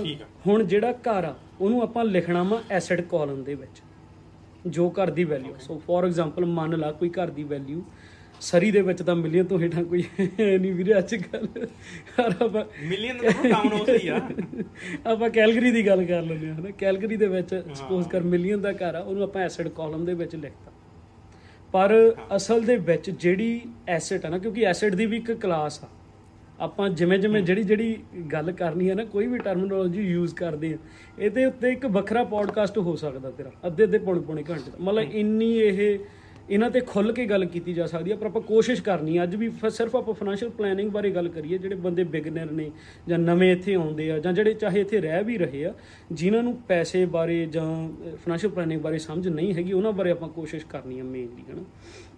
ਠੀਕ ਆ ਤਾਂ ਘਰ ਨੂੰ ਐਸੈਟ ਕਲਾਸ 'ਚ ਲਿਖਤਾ ਆਪਾਂ ਨੇ ਠੀਕ ਆ ਉਹਦੀ ਜਿੰਨੀ ਵੈਲਿਊ ਉਹ ਸਾਡੀ ਐਸੈਟ ਆ। ਔਰ ਦੂਜੇ ਪਾਸੇ ਉਹਦੀ ਲਾਇਬਿਲਿਟੀ ਕੀ ਆ? ਉਹਦੇ ਉੱਤੇ ਜਿਹੜਾ ਲੋਨ ਖੜਾ ਵਾ। ਹੁਣ ਜਿਹੜੀ ਅਸਲ 'ਚ ਜਿਹਨੂੰ ਮੈਂ ਐਸੈਟ ਗਿਣਦਾ ਵਾਂ ਵੀ ਤੁਹਾਡੀ ਐਕਚੁਅਲ 'ਚ ਉਹ ਐਸੈਟ ਹੈਗੀ ਆ ਉਹ ਹੈਗੀ ਆ ਜਿਹੜੀ ਤੁਹਾਡੀ ਜੇਬ ਦੇ ਵਿੱਚ ਪੈਸਾ ਲੈ ਕੇ ਆਉਂਦੀ ਆ। ਜਿਹੜੀ ਲਾਇਬਿਲਿਟੀ ਆ। ਉਹ ਤੁਹਾਡੀ ਜੇਬ ਦੇ ਵਿੱਚੋਂ ਪੈਸਾ ਲੈ ਕੇ ਜਾਂਦੀ ਆ। ਹੁਣ ਤੇਰੇ ਸਵਾਲ ਦਾ ਆਨਸਰ ਤੂੰ ਆਪਣੇ ਆਪ ਦੇ ਵੀ ਘਰ ਕੀ ਹੈ। ਉਹ ਜੇਬ 'ਚ ਪੈਸਾ ਲੈ ਕੇ ਆਉਂਦਾ ਕਿ ਲੈ ਕੇ ਜਾਂਦਾ? ਜਾ ਹੀ ਰਿਹਾ ਜਾ ਹੀ ਰਿਹਾ ਤਾਂ ਉਹਨੂੰ ਆਪਾਂ ਐਸੈਟ ਨਹੀਂ ਕਹਿ ਸਕਦੇ ਹੈਗੇ। ਕਿਉਂਕਿ ਬੈਂਕ ਨੇ ਘਰ ਸਾਨੂੰ ਰਹਿਣ ਦੇ ਲਈ ਦਿੱਤੇ ਸੀਗੇ। ਪਰ ਲੋਕਾਂ ਨੇ ਉਹਨੂੰ ਬਿਜ਼ਨਸ ਬਣਾ ਲਿਆ। ਉਹਦੀ ਫਲਿੱਪਿੰਗ ਹੋਣ ਲੱਗੀ ਠੀਕ ਹੈ ਕਨਸੈਪਟ ਬਹੁਤ ਚੰਗਾ ਵਾ ਇਹ ਰੀਅਲ ਸਟੇਟ ਦਾ ਹਨ? ਪਰ ਇਨਫਲੂਐਂਸ ਦੇ ਵਿੱਚ ਕੀ ਹੋਇਆ? ਜਿਹੜਾ ਬੰਦਾ 8-10 ਘੰਟੇ ਕੰਮ ਕਰ ਰਿਹਾ ਉਹ ਆਪਣੇ ਸਕੇਜੂਲ ਦੇ ਵਿੱਚ ਬਿਜ਼ੀ ਆ। ਉਹ ਇਨਫਲੂਐਂਸ ਆਲੇ ਦਾਲੇ এনवायरमेंट ਦੇ ਵਿੱਚ ਉਹੀ ਗੱਲ ਬੈਕ ਜਿਹੜੀ ਆਪਾਂ ਜਿੱਥੋਂ ਸ਼ੁਰੂ ਕੀਤੀ ਸੀਗੀ ਕਿ ਆਲੇ ਦਾਲੇ ਉਹ ਜੋ ਸੁਣਨ ਨੂੰ ਮਿਲਦਾ। ਉਹ ਫਲਾਣੀ ਜਗ੍ਹਾ ਯਾਰ, ਹੁਣ ਏਡਰੀ ਦੇ ਵਿੱਚ ਘਰ ਸਸਤੇ ਨੇ, ਉੱਥੇ ਜਾ ਕੇ ਪ੍ਰੀ ਕੰਸਟਰਕਸ਼ਨ ਚੱਕ ਲਓ 2 ਸਾਲਾਂ ਨੂੰ ਵੱਧ ਜਾਣਾ, ਹਨਾ? ਐਦਾਂ ਹੋ ਜਾਣਾ। ਹੁਣ ਇੱਥੇ ਸਰੀ ਦੀ ਗੱਲ ਕਰ ਲਈਏ ਯਾਰ, ਇੱਥੇ ਚਿਲਬੈਕ ਦੇ ਵਿੱਚ ਹੁਣ ਪ੍ਰੀ ਕੰਸਟਰਕਸ਼ਨ ਲੱਗੇ ਹੋਏ ਨੇ ਮੇਪਰਜ ਦੇ ਵਿੱਚ ਨਵੀਆਂ ਲੋਟਸ ਆ ਗਈਆਂ। ਮਤਲਬ 3600 ਰੀਅਲਟਰ ਆ, ਬਹੁਤ ਮੇਰੇ ਖਾਸ ਮਿੱਤਰ, ਮੇਰੇ ਰਿਸ਼ਤੇਦਾਰ, ਬਹੁਤ ਡਿਊ ਰਿਸਪੈਕਟ ਪਰ ਟਿਕਟੌਕ ਦੇ ਉੱਤੇ ਉਹਨਾਂ ਨੇ ਆ ਕੇ ਵੀਡੀਓ ਪਾ ਦੇਣੀਆਂ ਯੂ نو ਕਿੱਲੇ ਤੋਂ ਉੱਤੇ ਦੀ ਲੋਟ ਆ। 1 ਮਿਲੀਅਨ ਦੇ ਵਿੱਚ 11 ਲੱਖ ਚ ਮਿਲੀ ਜਾਂਦੀ ਆ ਬੁੱਕ ਕਰਾ ਦਿਓ ਸਾਰੀ ਸਾਰੀ ਵੇਚ ਦੇਣੀਆਂ, ਖਰੀਦ ਲੈਣੀਆਂ, ਉਹ ਕਰ ਦੇਣਾ, ਹਨਾ ਉਹ ਇਨਫਲੂਐਂਸ ਜਿਹੜੀ ਕ੍ਰੀਏਟ ਹੋ ਜਾਂਦੀ ਆ, ਤਾਂ ਮੇਰੇ ਤੇਰੇ ਵਰਗਾ ਬੰਦਾ, ਜਿਹੜਾ ਜਿਹਦੀ ਅਫੋਰਡੇਬਿਲਟੀ ਹੈ ਨਹੀਂ, ਜਿਹਨੂੰ ਅਜੇ, ਕਿਉਂਕਿ ਸਟੈਪ ਬਾਈ ਸਟੈਪ ਤੁਹਾਨੂੰ ਚੱਲਣਾ ਪੈਣਾ ਵਾ। ਜੇ ਤੁਸੀਂ ਚੱਲੋਗੇ, ਤੁਸੀਂ ਕਾਮਯਾਬ ਹੋਣਾ ਵਾ। ਜਿਵੇਂ ਜਿਵੇਂ ਤੁਹਾਨੂੰ ਕਿਤੇ ਸਪੇਸ ਮਿਲਦੀ ਆ, ਉੱਥੇ ਤੁਸੀਂ ਜੰਪ ਵੀ ਕਰ ਸਕਦੇ ਆ, ਹਨਾ ਫੋਰ ਐਗਜ਼ਾਮਪਲ ਮੰਨ ਲਾ, ਚਲੋ ਕਿਸੇ ਨੇ ਕੋਈ 5-4 ਸਾਲ ਪਹਿਲਾਂ ਘਰ ਲਿਆ, ਜੋ ਐਪਰੀਸ਼ੀਏਟ ਹੋ ਗਿਆ। ਉਹਦੇ ਉੱਤੇ ਤੁਸੀਂ ਕੁਝ ਹੋਰ ਪਲਾਨ ਕਰਕੇ ਨੈਕਸਟ ਪ੍ਰਾਪਰਟੀ 'ਚ ਜਾ ਰਹੇ ਹੋ ਜਾਂ ਉਹ ਕੈਲਕੂਲੇਟਡ ਰਿਸਕ ਤੁਸੀਂ ਲੈ ਸਕਦੇ ਹੋ। ਕੋਈ ਦਿੱਕਤ ਨਹੀਂ ਹੈਗੀ ਉਹਨਾਂ ਦੀ। ਪਰ ਹੁਣ ਜਿਵੇਂ ਮੇਰੀ, ਚਲੋ ਮੈਂ ਇਸ ਇੰਡਸਟਰੀ 'ਚ ਹੁਣ ਕੰਮ ਕਰਦਾ ਵਾਂ, ਮੇਰਾ ਇਹ ਫੁੱਲ ਟਾਈਮ ਜਿਹੜਾ ਕਿੱਤਾ ਹੈਗਾ ਹਨਾ ਬਿਜ਼ਨਸ ਮੈਨੂੰ ਬਹੁਤ ਲੋਕ ਇਦਾਂ ਦੇ ਦੇਖਣ ਨੂੰ ਜਾਂ ਸੁਣਨ ਨੂੰ ਮਿਲਦੇ ਆ ਬਈ, ਮੈਂ ਨਾਂ ਲੈ ਕੇ ਤਾਂ ਨਹੀਂ ਦੱਸ ਸਕਦਾ ਹੈਗਾ ਹਨਾ। ਪਰ ਉਹ ਦੇਖਣ ਨੂੰ ਤਾਂ ਇਦਾਂ ਲੱਗਦਾ, ਜਾਂ ਕਮਿਊਨਿਟੀ ਦੇ ਵਿੱਚ ਵੀ ਉਹਨਾਂ ਦਾ ਨਾਂ ਇਦਾਂ ਵਾ, ਜਾਂ ਇਮੇਜ ਇਦਾਂ ਦੀ ਆ, ਕਿ 5 5 6 6 ਪ੍ਰਾਪਰਟੀਆਂ ਨਾਂ ਦੇ ਉੱਤੇ ਨੇ। ਚੰਗੇ ਉਹ ਗੱਡੀਆਂ, ਕਾਰਾਂ 'ਚ ਘੁੰਮਦੇ ਆ ਲਾਈਫ ਸਟਾਈਲ ਉਦਾਂ ਦਾ ਦਿਖਾ ਰਹੇ ਆ ਲੋਕਾਂ ਨੂੰ, ਹਨਾ, ਲੀੜੇ ਲੱਤੇ ਉਹਨਾਂ ਦੇ ਮਹਿੰਗੇ ਪਾਏ ਹੁੰਦੇ ਆ, ਸਾਰਾ ਕੁਝ ਬ੍ਰਾਂਡਡ ਪਾਉਂਦੇ ਆ, ਵਧੀਆ ਵਾ, ਪਰ ਸਾਰਾ ਕੁਝ ਉਹ ਕਰਜ਼ੇ ਉੱਤੇ ਹੀ ਚੱਲ ਰਿਹਾ। ਤੇ ਉਹ ਜਿਵੇਂ ਇਦਾਂ ਐਗਜ਼ਾਮਪਲ ਉਹਦੀ ਆਪਾਂ ਲੈ ਸਕਦੇ ਆ। ਉਹ ਇੱਕ ਹਿੰਦੀ ਫਿਲਮ ਸੀਗੀ ਯਾਰ, ਹੁਣ ਮੇਰੇ ਚੇਤੇ ਨਹੀਂ ਹੈਗੀ, ਇੱਕ ਬਹੁਤ ਤਕੜਾ, ਮਤਲਬ ਮਹਿੰਗਾ ਘਰ ਆ। ਪਰ ਉਹ ਜਿਹੜਾ ਖੜਾ ਚਾਰ ਕੁ ਲੱਕੜਾਂ ਤੇ ਹੀ ਆ। ਤੇ ਮਾੜਾ ਜਿਹਾ ਭੁਚਾਲ ਆਇਆ ਕੋਈ ਵੀ ਉਹਨੂੰ ਆਪਾਂ ਫਾਈਨੈਂਸ਼ੀਅਲ ਇੰਡਸਟਰੀ 'ਚ ਜਿਵੇਂ ਕੋਈ ਅਨਫੋਰਸੀਨ ਇਵੈਂਟ ਕਹਿ ਦਿੰਦੇ ਆ ਕਿ ਆਪਾਂ ਪ੍ਰਪੇਅਰ ਨਹੀਂ ਹੈਗੇ ਉਹਨਾਂ ਚੀਜ਼ਾਂ ਦੇ ਲਈ। ਅਸੀਂ ਦੌੜ ਲਾਈ ਹੋਈ ਆ ਭੱਜ ਨੱਠ 'ਚ ਫਸੇ ਹੋਏ ਆ ਵੱਡੇ ਘਰਾਂ ਦੀ 'ਚ ਵੱਡੀਆਂ ਗੱਡੀਆਂ ਦੀ 'ਚ ਜਾਂ ਵੱਧ ਪੈਸਾ ਕਮਾਉਣ ਦੀ 'ਚ ਪਰ ਆਪਾਂ ਬਿਲਕੁਲ ਐਜ ਦੇ ਉੱਤੇ ਚੱਲ ਰਹੇ ਬਹੁਤੇ ਲੋਕਾਂ ਦੀ ਮੈਂ ਗੱਲ ਕਰ ਰਿਹਾ ਕਿਸੇ ਇੱਕ ਨੂੰ ਟਾਰਗੇਟ ਨਹੀਂ ਕਰਦੇ ਆਪਾਂ ਵੀ ਰਾਈਟ ਨਾਓ ਤਾਂ ਸਾਰੇ ਹੀ ਮੋਸਟਲੀ ਐਜ ਤੇ ਜਿੱਦਾਂ ਬਹੁਤਾਤ ਇਦਾਂ ਦੀ ਆ। ਤੂੰ ਵੀ ਬਹੁਤ ਲੋਕਾਂ ਨੂੰ ਜਾਣਦਾ ਆਪਾਂ ਆਮ ਜਦੋਂ ਆਪਾਂ ਫੋਨ ਤੇ ਗੱਲ ਕਰਦੇ ਆ ਆਪਾਂ ਬਹੁਤ ਲੋਕਾਂ ਬਾਰੇ ਡਿਸਕਸ਼ਨ ਵੀ ਕਰਦੇ ਆ ਹਾਲਾਂਕਿ ਕੋਈ ਇਦਾਂ ਨਹੀਂ ਵੀ ਆਪਾਂ ਉਹਨਾਂ ਬਾਰੇ 네ਗੇਟਿਵ ਗੱਲਬਾਤ ਕਰਦੇ ਆ ਸਿਰਫ ਇੱਕ ਮਤਲਬ ਫੈਕਟ ਨੇ ਜਿਹੜੇ ਆਪਣੇ ਸਾਹਮਣੇ ਦਿਖ ਰਹੇ ਨੇ ਆਪਾਂ ਨੂੰ ਹਨਾ। ਤਾਂ ਉਹ ਚੀਜ਼ਾਂ ਹੋ ਰਹੀਆਂ ਨੇ ਬਈ। ਸੋ ਮੈਂ ਇੱਕ ਹੋਰ ਚੀਜ਼ ਜਿਵੇਂ ਆਪਾਂ ਹੁਣ ਡੈਟ ਦੀ ਗੱਲ ਜਿਹੜੀ ਸ਼ੁਰੂ ਕੀਤੀ ਸੀਗੀ ਕਿਉਂਕਿ ਬਹੁਤ ਈਜ਼ੀ ਆ ਜਿਹੜਾ ਆਪਾਂ ਮੁੱਦਾ ਛੇੜਿਆ ਅੱਜ ਜਾਂ ਜਿਹੜੇ ਕਾਰਜ ਨੂੰ ਆਪਾਂ ਬੈਠ ਗਏ ਇਹ ਤੋਂ ਡਿਸਟਰੈਕਟ ਹੋਣਾ ਲਾਈਨ ਤੋਂ ਪਰੇ ਹੋਣਾ। ਪਰ ਆਪਾਂ ਦੋਹਾਂ ਨੇ ਕੋਸ਼ਿਸ਼ ਇਹੀ ਰੱਖਣੀ ਆ ਵੀ ਆਪਾਂ ਆਪਣੀ ਲਾਈਨ ਤੇ ਰਹੀਏ। ਤੇ ਬਈ ਤੈਨੂੰ ਪਤਾ ਮਾਰਗੇਜ ਦੀ ਆਪਾਂ ਗੱਲ ਕੀਤੀ। ਮਾਰਗੇਜ ਤੋਂ ਬਿਨਾ ਨਾਨ ਮਾਰਗੇਜ ਕ੍ਰੈਡਿਟ ਕਾਰਡ ਹੋ ਗਏ ਲਾਈਨ ਆਫ ਕ੍ਰੈਡਿਟ ਜਾਂ ਜਿਹੜਾ ਨਾਨ ਮਾਰਗੇਜ ਡੈਟ ਆ ਕੈਨੇਡਾ ਦੇ ਲੋਕਾਂ ਦੇ ਉੱਤੇ ਕਿੰਨਾ ਗੈਸ ਕਰ? ਗੈਸ ਕਰ ਕਿੰਨਾ? Non mortgage debt non mortgage debt ਕੋਈ ਕੋਈ ਅੰਦਾਜ਼ਾ ਨਹੀਂ ਮੇਬੀ ਲਾਲਾ 60 70% ਨਹੀਂ ਨਹੀਂ ਲਾਈਕ ਅਮਾਉਂਟ ਦੇ ਵਿੱਚ ਦੱਸ। ਉਹ ਅਮਾਉਂਟ ਚ ਨਹੀਂ ਬ్రో ਕੋਈ ਕੋਈ ਆਈਡੀਆ ਇੱਕ ਛੇਤੀ ਛੇਤੀ ਗੈਸ ਲਾ 1 ਬਿਲੀਅਨ 591 ਬਿਲੀਅਨ ਡਾਲਰ ਦਾ ਡੈਟ ਆ। ਹਾਊਸਿੰਗ ਮਾਰਗੇਜ ਨੂੰ ਛੱਡ ਕੇ। ਹਾਊਸਿੰਗ ਮਾਰਗੇਜ ਨੂੰ ਛੱਡ ਕੇ। ਨਾਨ ਮਾਰਗੇਜ ਡੈਟ ਇਹ ਕੋਈ ਗੱਲ ਕਾਰਡਸ ਜਿਹੜੇ ਮਤਲਬ ਇਹ ਕੋਈ ਗੱਲ ਬਣੀ ਬਣਾਈ ਨਹੀਂ ਹੈਗੀ ਮੇਰੀ ਇਹ। ਤੁਸੀਂ ਹਾਂ। ਐਕੋਫੈਕਸ ਦੇ ਰਿਪੋਰਟਸ ਦੇ ਵਿੱਚ ਜਾ ਕੇ ਦੇਖ ਸਕਦੇ ਹੋ ਇੰਟਰਨੈਟ ਦੇ ਉੱਤੇ ਸੋ ਕੁਝ ਕੁ ਵੈਬਸਾਈਟਸ ਹੈਗੀਆਂ ਨੇ ਐਕੋਫੈਕਸ ਹੋਗੀ ਇਨਵੈਸਟੋਪੀਡੀਆ ਹੋਗੀ ਮਾਰਨਿੰਗ ਸਟਾਰ ਆ ਹਨਾ? ਹੁਣ ਮੇਰੇ ਇਦਾਂ ਚੇਤੇ ਨਹੀਂ ਮੈਂ ਨੋਟਸ ਤੋਂ ਦੇਖ ਕੇ ਤੁਹਾਨੂੰ ਦੱਸ ਵੀ ਦਊਂਗਾ। ਮੰਨ ਲਓ ਜਿਹੜੀਆਂ ਫਾਈਨੈਂਸ਼ੀਅਲ ਜਾਂ ਫਾਈਨਾਂਸ ਨੂੰ ਲੈ ਕੇ ਜਿਹੜੀਆਂ ਨਿਊਜ਼ ਸ਼ੇਅਰ ਕਰਦੀਆਂ ਨੇ ਜਿਵੇਂ ਕੋਈ ਸਰਵੇ ਹੋਊਗੀ ਹਨਾ? 591 ਬਿਲੀਅਨ ਡਾਲਰ ਤੇ ਤੈਨੂੰ ਕੀ ਲੱਗਦਾ ਹੁਣ ਇਹ ਘਟ ਰਿਹਾ ਕਿ ਵੱਧ ਰਿਹਾ? ਹੈ ਇਹ ਬ్రో ਇਹ ਕਿੱਥੇ ਘਟਨਾ ਕਿੱਥੇ ਰਾਈਟ ਘਟਨਾ ਦੇ ਹਿਸਾਬ ਨਾਲ? ਰਾਈਟ ਨਾਓ ਤਾਂ ਵੱਧਦਾ ਹੋਊਗਾ। ਤੇ ਦੂਜੀ ਗੱਲ ਇਹਦੇ ਨਾਲ ਜਿਹੜੀ ਜੁੜੀ ਜਾਂਦੀ ਆ ਵੀ ਇਹ ਵੱਧ ਕਿਉਂ ਕਿਉਂ ਵਧੀ ਜਾਂਦਾ? ਇਨਫਲੇਸ਼ਨ ਹਾਂ। ਹੁਣ ਇਨਫਲੇਸ਼ਨ ਦਾ ਵੀ ਤੈਨੂੰ ਵੀ ਪਤਾ ਮੈਨੂੰ ਵੀ ਪਤਾ ਹਰ ਇੱਕ ਨੂੰ ਪਤਾ। ਸਭ ਪਤਾ ਸਾਰਿਆਂ ਨੂੰ ਆ ਸਾਨੂੰ। ਪਰ ਉਹ ਸਾਨੂੰ ਕਿਵੇਂ ਸਾਡਾ ਜਿਹੜੀ ਜੇਬ 'ਚ ਪੈਸਾ ਪਿਆ ਬੈਂਕ 'ਚ ਪੈਸਾ ਪਿਆ ਘਰ 'ਚ ਪੈਸਾ ਪਿਆ ਉਹਨੂੰ ਕਿਵੇਂ ਕਿੱਲ ਕਰੀ ਜਾਂਦੀ ਆ ਉਹ ਇਨਫਲੇਸ਼ਨ ਇਹ ਸਮਝ ਕਿਸੇ ਨੂੰ ਨਹੀਂ ਹੈਗੀ। ਜੇ ਹੈਗੀ ਆ ਉਹਦੇ ਉੱਤੇ ਐਕਸ਼ਨ ਨਹੀਂ ਲੈ ਰਿਹਾ ਕੋਈ। ਹਾਲਾਂਕਿ ਆਪਾਂ ਨੂੰ ਪਤਾ ਜੇ ਹੁਣ ਸਪੋਜ਼ ਕਰ ਬੈਂਕ ਆ ਹੁਣ ਆਪਣਾ ਜਦੋਂ ਆਪਾਂ ਪੜ੍ਹਾਈ ਕਰਨ ਆਏ ਸੀ ਹਾਲਾਂਕਿ ਆਪਾਂ ਜਦੋਂ ਆਏ ਉਦੋਂ ਜੀਆਈਸੀ ਕਨਸੈਪਟ ਹੈ ਨਹੀਂ ਸੀਗਾ। ਉਦੋਂ ਨੈਕਸਟ ਈਅਰ ਹੀ 2013 ਚ ਆਈ ਥਿੰਕ ਉਹ ਹਨਾ ਆਇਆ ਸੀਗਾ। ਹੋਇਆ ਸੀ। ਹੁਣ 10000 ਡਾਲਰ ਉੱਥੋਂ ਲੌਕ ਕਰਤਾ ਸਕੋਸ਼ੀਆ ਬੈਂਕ ਨੇ। ਜੀਆਈਸੀ ਚ ਪਿਆ ਉਹ। ਉਹਦੇ ਉੱਤੇ ਇੰਟਰਸਟ ਰੇਟ ਕੀ ਮਿਲਦਾ? ਅੱਜ ਅੱਜ ਪ੍ਰਾਈਮ ਰੇਟ ਅੱਜ ਪ੍ਰਾਈਮ ਰੇਟ 7% ਤੋਂ ਉੱਤੇ ਆ। ਮੇਬੀ ਅੱਜ ਕੱਲ ਉਹ ਸਾਲ ਦੀ ਜੀਆਈਸੀ ਕਰਾ ਦਿਓ ਤੁਸੀਂ ਪੱਕੇ ਪੈਸੇ ਬੰਨ ਤੇ ਆਪਾਂ ਨੇ। ਜਿਵੇਂ ਇੰਡੀਆ 'ਚ ਆਪਾਂ ਸੁਣਦੇ ਸੀ ਨਾ ਫਿਕਸ ਡਿਪੋਜ਼ਿਟ ਐਫਡੀ ਉਹ ਜਿਵੇਂ ਐਫਡੀ ਹੁੰਦੀ ਸੀਗੀ। ਤਾਂ ਉਹਨਾਂ ਨੇ 10000 ਡਾਲਰ ਤੁਹਾਡਾ ਬੰਨਤਾ ਉਹ ਤੇ ਜੇ ਪ੍ਰਾਈਮ ਰੇਟ ਥੱਲੇ ਆ ਤਾਂ ਤੁਹਾਨੂੰ ਮੇਬੀ 0.5 ਵੱਧ ਤੋਂ ਵੱਧ ਕੋਈ ਚੰਗਾ ਬੈਂਕ ਆ ਤੁਹਾਨੂੰ 1% ਦਾ ਇੰਟਰਸਟ ਰੇਟ ਦੇ ਦੂਗਾ ਤੇ ਹੁਣ Okay. 10000 ਡਾਲਰ ਤੇ 1% ਇੰਟਰਸਟ ਰੇਟ ਮਿਲੀ ਵੀ ਗਿਆ। ਉਹ ਕੀ ਵਧਣਾ ਉਹ ਪੈਸੇ ਨੇ? ਜੇ ਜਾਂ ਕੋਈ ਬੰਦਾ ਅੱਜ ਦੀ ਡੇਟ 'ਚ ਆ ਲੱਖ ਡਾਲਰ ਉਹਨੇ ਮੰਨ ਲਾ ਬੈਂਕ ਦੇ ਵਿੱਚ ਰੱਖਤਾ ਇਨਵੈਸਟ ਕਰਤਾ ਕਿਤੇ ਔਨ ਐਨ ਐਵਰੇਜ ਜਿਹੜੀਆਂ ਬੈਂਕਾਂ ਨੇ ਆਪਾਂ ਨੂੰ ਵੱਧ ਤੋਂ ਵੱਧ 1-2% ਇੰਟਰਸਟ ਰੇਟ ਦਿੰਦੀਆਂ ਵੱਧ ਤੋਂ ਵੱਧ। ਬਹੁਤ। ਬਹੁਤ ਰੇਅਰ ਆ ਵੀ ਇਦੋਂ ਕੋਈ ਵੱਧ ਤੁਹਾਨੂੰ ਆਫਰ ਕਰੇ ਅਨਲੈਸ ਪ੍ਰਾਈਮ ਰੇਟ ਹੀ ਇੰਨਾ ਉੱਤੇ ਗਿਆ ਹੋਇਆ ਹਨ।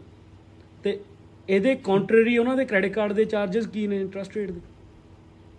22% 24% ਜੇ ਉਦੋਂ ਜਿਹੜਾ ਇੱਕ ਲਾਈਨ ਆਫ ਕ੍ਰੈਡਿਟ ਆ ਉਹ ਵੀ ਪ੍ਰਾਈਮ ਪਲੱਸ ਹਮੇਸ਼ਾ 2-3% ਹਨਾ ਜਾਂ ਉਹ ਵੀ ਉਹ ਵੀ ਉਹਨੇ 10 ਸੋ 12 ਜਿਹੜਾ ਪੈਸਾ ਤੁਹਾਡਾ ਹੀ ਪੈਸਾ ਤੁਹਾਨੂੰ ਦੇਣਾ ਉਹਨਾਂ ਨੇ ਉਹਦੇ ਉੱਤੇ ਲੈਣ ਲੱਗੇ ਹਾਂ। ਇੰਟਰਸਟ ਰੇਟ ਤਾਂ ਲੈਂਦੇ ਨੇ ਲਾਈਨ ਆਫ ਕ੍ਰੈਡਿਟ ਤੇ ਵੀ 12 12 15 15% ਜੇ ਕੋਈ ਬੈਂਕ ਲੋਨ ਦੂਜਾ ਕੋਈ ਪਰਸਨਲ ਲੋਨ ਉਹਦੇ ਉੱਤੇ ਵੀ ਪ੍ਰਾਈਮ ਪਲੱਸ ਜੇ ਕ੍ਰੈਡਿਟ ਕਾਰਡ ਦੇਣੇ ਨੇ ਉਹਦੇ ਉੱਤੇ ਵੀ 20 20 22 22% ਜੇ ਤੁਸੀਂ ਪੇਮੈਂਟ ਮਿਸ ਕਰਦੇ ਆ ਜਾਂ ਤੁਹਾਡੇ ਉੱਤੇ ਕ੍ਰੈਡਿਟ ਕਾਰਡ ਖੜਾ ਕੱਲ ਆਪਾਂ ਕਰੀ ਲਈ ਹੁਣ 591 ਬਿਲੀਅਨ ਡਾਲਰ ਖੜਾ ਵਾ। ਹੁਣ ਬਿਲੀਅਨ ਹੁਣ ਇਹ ਮਲਟੀਪਲਾਈ ਹੋਈ ਜਾਂਦਾ। ਉਹਦੇ ਬਾਰੇ ਵੀ ਆਪਾਂ ਗੱਲ ਕਰਾਂਗੇ ਉਹ ਵੀ ਕੰਪਾਊਂਡਿੰਗ ਕੀ ਹੈ ਮਲਟੀਪਲਾਈ ਡਬਲ ਕਿਵੇਂ ਹੁੰਦਾ ਹਨਾ? ਓਕੇ ਆਪਾਂ ਨਾ ਐ ਕਰਦੇ ਆ ਇਹਨੂੰ ਨਾ ਆਪਾਂ ਸੀਰੀਜ਼ ਬਣਾ ਲਵਾਂਗੇ। ਬਣਨੀ ਆ ਬਾਈ ਆ? ਬਣਨੀ ਆ ਇਹ ਜੇ ਕਿਉਂਕਿ ਚੱਕਰ ਕਿਉਂਕਿ ਚੱਕਰ ਇਹ ਹੈ ਕਿ ਮੈਨੂੰ ਨਹੀਂ ਲੱਗਦਾ ਕਿ ਆਪਣੇ ਜਿਹੜੇ ਮੇਰੇ ਜਿਹੜੇ ਸੁਣਨ ਵਾਲੇ ਨੇ ਉਹ ਇੰਨੇ ਧਿਆਨ ਨਾਲ ਸੁਣਨਗੇ ਨਾ ਚੀਜ਼ਾਂ ਨੂੰ ਹਨਾ? ਬਟ ਮੈਂ ਇੱਥੇ ਇਹ ਕਹੂੰਗਾ ਕਿ ਆਪਾਂ ਬਾਈ ਸਟਾਰਟ ਕਰੀਏ ਹੁਣ ਆਪਾਂ ਸਿੱਧਾ ਐਂਡ ਤੇ ਨਹੀਂ ਜਾਣਾ। ਸਟਾਰਟਿੰਗ ਸਟਾਰਟ ਕਰਦੇ ਆ ਜਿੱਦਾਂ ਕੋਈ ਸਟੂਡੈਂਟ ਆਉਂਦਾ ਇੱਥੇ। ਚਲੋ ਸਟੂਡੈਂਟ ਦੇ ਆਉਣ ਤੇ ਤਾਂ ਉਹ ਨਹੀਂ ਇਨਵੈਸਟਮੈਂਟ ਕੁਝ ਕਰ ਸਕਦਾ ਨਹੀਂ ਕੋਈ ਸੇਵਿੰਗ ਕਰਦਾ ਕਿਉਂਕਿ ਖਰਚੇ ਹੀ ਬਹੁਤ ਜ਼ਿਆਦਾ ਨੇ ਜਦੋਂ ਉਹ ਇਸ ਹਾਲਾਤ 'ਚ ਆ ਗਿਆ ਕਿ ਅੱਜ ਉਹ ਸਮਝ ਲਓ 100 ਡਾਲਰ ਵੀਕਲੀ ਕਿਤੇ ਇਨਵੈਸਟ ਕਰਨਾ ਚਾਹੁੰਦਾ ਆ ਸੇਵਿੰਗ 'ਚ ਪਾਉਣਾ ਚਾਹੁੰਦਾ ਆ ਤੁਹਾਡਾ ਕੀ ਜਿੱਦਾਂ ਯਾਰ ਸਾਨੂੰ ਤਾਂ ਪਤਾ ਨਹੀਂ ਸੀ ਆਪਣੇ ਨਹੀਂ ਸੀਗਾ। ਪਤਾ। ਅੱਜ ਦੇ ਦੌ- ਅੱਜ ਅੱਜ ਦੇ ਦੌਰ 'ਚ ਮੈਨੂੰ ਇਹ ਦੱਸੋ ਕਿ ਅੱਜ ਸਪੋਜ਼ ਕਰੋ ਕੋਈ ਬੰਦਾ ਜਿਹੜਾ ਨਵਾਂ ਨਵਾਂ ਆਉਂਦਾ ਆ 2-4 ਸਾਲ ਬਾਅਦ ਉਹ ਇਨਵੈਸਟਿੰਗ ਸ਼ੁਰੂ ਕਰਨਾ ਚਾਹੁੰਦਾ ਆ ਕਿੱਥੋਂ ਸਟਾਰਟ ਕਰੇ? ਸੋ ਜਿਵੇਂ ਹੁਣ ਗੱਲ ਉਹੀ ਆ, ਫਿਰ ਮੈਂ, ਮਾਫ ਕਰੀ, ਮੈਂ ਡਾਇਰੈਕਟਲੀ ਆਨਸਰ ਨਹੀਂ ਕਰ ਸਕਦਾ ਇਹਨੂੰ, ਕਿਉਂਕਿ ਗੱਲ ਇਹ ਆ ਬਈ ਜਦੋਂ ਤੁਹਾਡੇ ਦਿਮਾਗ ਦੇ ਵਿੱਚ ਬਹੁਤ ਸਾਰੀ ਚੀਜ਼ ਘੁੰਮਦੀ ਆ, ਹਨਾ, ਤੁਸੀਂ ਇੱਕ ਸਪੈਸੀਫਿਕ ਉਹ ਚੀਜ਼ ਨੂੰ ਉਦਾਂ ਛੇਤੀ ਛੇਤੀ ਨਹੀਂ ਦੱਸ ਸਕਦੇ, ਹਨਾ, ਉਹ, ਕਿਉਂਕਿ ਉਹਦੇ ਪਿੱਛੇ ਬਹੁਤ ਚੀਜ਼ਾਂ ਨਾਲ ਜੁੜ ਕੇ ਆਉਂਦੀਆਂ ਨੇ ਇਨਵੈਸਟਿੰਗ ਕੁਝ ਨਹੀਂ ਹੈਗੀ ਇਨਵੈਸਟਿੰਗ ਤਾਂ ਭਾਵਾਂ ਜਿਵੇਂ ਹੁਣ ਤੂੰ ਗੱਲ ਕੀਤੀ ਵੀ ਕੋਈ ਬੰਦਾ ਨਵਾਂ ਆਇਆ, ਜਿਵੇਂ ਸਟੂਡੈਂਟ ਆ ਗਿਆ ਜੇ ਹੁਣ ਖਾਸ ਕਰਕੇ ਸਾਡੀ ਇੰਡਸਟਰੀ ਦੀ ਗੱਲ ਕਰੀਏ ਹੁਣ ਜਿਵੇਂ ਫਾਈਨੈਂਸ਼ੀਅਲ ਇੰਡਸਟਰੀ ਦੇ ਵਿੱਚ ਜਿਹੜੀਆਂ ਇੰਸ਼ੋਰੈਂਸ ਕੰਪਨੀਆਂ ਨੇ ਜਿਹੜੇ ਸਾਡੇ ਕੋਲ ਇਨਵੈਸਟਮੈਂਟ ਅਕਾਊਂਟਸ ਨੇ ਉਹਦੇ ਵਿੱਚ as little as 25 dollar per month ਤੁਸੀਂ ਇਨਵੈਸਟਿੰਗ ਸਟਾਰਟ ਕਰ ਸਕਦੇ ਹੋ. ਇਹ ਇਦਾਂ ਦੇ ਫੰਡਸ ਅਵੇਲੇਬਲ ਨੇ ਜਿਨ੍ਹਾਂ ਦੀ ਪਾਸਟ ਪਰਫਾਰਮੈਂਸ ਪਿਛਲੇ ਮੰਨ ਲਾ 8-10 ਸਾਲਾਂ ਦੀ 20-20% 18-18% ਜਾਂ ਇਦੋਂ ਵੀ ਵੱਧ ਕਈ ਵਾਰੀ ਇੱਕ ਇੱਕ ਸਾਲ ਦੀ ਉਹ 40-40% ਤੱਕ ਦੀ ਗਰੋਥ ਦਿੰਦੇ ਨੇ ਪਰ ਹੁਣ ਇਹਦਾ ਮਤਲਬ ਇਹ ਨਹੀਂ ਵੀ ਆਪਾਂ ਨੇ ਚੱਕ ਕੇ ਸਾਰਾ ਪੈਸਾ ਉਹਨਾਂ ਅਕਾਊਂਟਾਂ ਦੇ ਵਿੱਚ ਪਾ ਦੇਣਾ ਵੀ ਜੇ ਅੱਜ ਆਪਾਂ ਪੋਡਕਾਸਟ 'ਚ ਉਹਦੀ ਗੱਲ ਕਰਦੇ ਕਿਉਂਕਿ ਬੈਂਕਸ ਨੇ ਤਾਂ ਇਹ ਇੰਟਰਸਟ ਰੇਟ ਸਾਨੂੰ ਦੇਣੇ ਨਹੀਂ ਹੈਗੇ ਹਨ? ਤਾਂ। ਉਹਦੇ ਵਿੱਚ ਕੀ ਹੁੰਦਾ ਬਾਈ ਇੱਕ ਸਾਡੀ ਇੰਡਸਟਰੀ ਦੇ ਵਿੱਚ ਇਨਵੈਸਟਰ ਪ੍ਰੋਫਾਈਲ ਆਉਂਦੀ ਹੈ। ਇਨਵੈਸਟਰ ਪ੍ਰੋਫਾਈਲ ਦੇ ਵਿੱਚ ਸੈਟ ਆਫ ਕੁਐਸਚਨਸ ਹੁੰਦੇ ਨੇ। ਜਿਨ੍ਹਾਂ ਨੂੰ ਆਨਸਰ ਕਰਕੇ ਆਪਾਂ ਨੂੰ ਐਟ ਦੀ ਐਂਡ ਉਹ ਮੰਨ ਲਓ 5-7 ਮਿੰਟ ਲੱਗਦੇ ਆ ਉਹਨਾਂ ਨੂੰ ਜਦੋਂ ਆਪਾਂ ਸਾਰੇ ਆਨਸਰ ਕਰਦੇ ਆ ਕਲਾਇੰਟ ਦੇ ਨਾਲ ਬੈਠ ਕੇ ਤਾਂ ਇਨ ਦੀ ਐਂਡ ਆਪਣੇ ਕੋਲ ਇੱਕ ਸਕੋਰ ਆ ਜਾਂਦਾ ਉਸ ਇਨਵੈਸਟਰ ਪ੍ਰੋਫਾਈਲ ਦਾ ਉਹ ਫਿਰ ਆਪਾਂ ਨੂੰ ਉਦੋਂ। ਪਤਾ ਲੱਗ ਜਾਂਦਾ ਵੀ ਬੰਦਾ ਕਿੱਥੇ ਇਨਵੈਸਟ ਕਰ ਸਕਦਾ ਇਹ ਰਿਸਕ ਹੈਂਡਲ ਕਰ ਸਕਦੇ ਨੇ ਸਪੋਜ਼ ਮੰਨ ਲਾ ਜਿਵੇਂ ਕਿਸੇ ਨੇ 1000 ਡਾਲਰ ਇਨਵੈਸਟ ਕੀਤਾ ਜੇ ਅੱਜ ਤੋਂ 5-7 ਸਾਲ ਨੂੰ ਉਹਨਾਂ ਦਾ 1000 ਡਾਲਰ ਵੱਧ ਕੇ ਮੰਨ ਲਾ 5000 ਵੀ ਬਣ ਸਕਦਾ ਪਰ ਉਹ 1000 ਡਾਲਰ ਘਟ ਕੇ ਉਹਨਾਂ ਦਾ 5-700 ਵੀ ਰਹਿ ਸਕਦਾ ਸੋ ਕੈਲਕੂਲੇਟਡ ਜਿਹਾ ਰਿਸਕ ਹੁੰਦਾ ਜੇ ਬੰਦਾ ਲੈ ਸਕਦਾ ਫਿਰ ਉਹਨੂੰ ਅਗਰੈਸਿਵ ਕੈਟਾਗਰੀ ਦੇ ਵਿੱਚ ਆਪਾਂ ਲੈ ਜਾਂਦੇ ਹਾਂ ਹਨਾ। ਜੇ ਬੰਦਾ ਕਹਿੰਦਾ ਅਸੀਂ ਨਹੀਂ ਅਗਰੈਸਿਵ ਉਹਦੇ 'ਚ ਜਾਣਾ ਤਾਂ ਇੱਕ ਬੈਲੈਂਸ ਕੈਟਾਗਰੀ ਦੇ ਵਿੱਚ ਇਨਵੈਸਟ ਕਰ ਸਕਦਾ। ਸੋ ਇੱਕ ਤਾਂ ਇਹ ਤਰੀਕਾ ਹੈਗਾ ਇਨਵੈਸਟਿੰਗ ਸ਼ੁਰੂ ਕਰਨ ਦਾ ਹਨਾ। ਦੂਜਾ ਬਈ ਅੱਜ ਕੱਲ ਜਿਵੇਂ ਆਪਾਂ ਨੂੰ ਸਾਰਿਆਂ ਨੂੰ ਪਤਾ ਟ੍ਰੇਡਿੰਗ ਦਾ ਵੀ ਬਹੁਤ ਰੌਲਾ ਵਾ ਕ੍ਰਿਪਟੋ ਕਰੰਸੀ ਚੱਲ ਰਹੀ ਹਾਂ। ਬਟ ਮੈਂ ਉਹਨੂੰ ਬਹੁਤ ਜ਼ਿਆਦਾ ਵੋਲੇਟਾਈਲ ਮੰਨਦਾ ਮੈਂ ਉਹਨੂੰ ਜਮਾ ਸਪੋਰਟ ਨਹੀਂ ਕਰਦਾ ਨਾ ਹੀ ਮੈਨੂੰ ਠੀਕ ਆ ਉਹਦੀ ਨੌਲੇਜ ਪੜ੍ਹਦੇ ਰਹਿੰਦੇ ਆ ਉਹਦੇ ਬਾਰੇ ਪਰ ਮੈਂ ਬਿਲਕੁਲ ਵੀ ਉਹਨੂੰ ਸਪੋਰਟ ਨਹੀਂ ਕਰਦਾ ਹੈਗਾ ਕ੍ਰਿਪਟੋ ਕਰੰਸੀ ਨੂੰ। ਟੂ ਮੱਚ ਵੋਲੇਟਾਈਲ ਆ ਠੀਕ। ਫਿਰ ਉਦੋਂ ਬਿਨਾਂ ਆ ਜਾਂਦੇ ਨੇ ਬੈਂਕਸ ਕਿ ਬੈਂਕਸ ਦੇ ਨਾਲ ਤੁਸੀਂ TFSA ਆ RRSP ਦਾ ਅਕਾਊਂਟ ਤੁਹਾਨੂੰ ਰਾਈਟ ਵੇ ਮਿਲ ਜਾਂਦਾ। ਤੁਸੀਂ ਉੱਥੇ ਜਾ ਕੇ ਆਪਣੇ ਅਕਾਊਂਟ ਖੋਲ ਸਕਦੇ ਹੋ ਇਨ ਦਾ ਬਿਗਨਿੰਗ ਸ਼ੁਰੂ ਦੇ ਵਿੱਚ ਹਨ।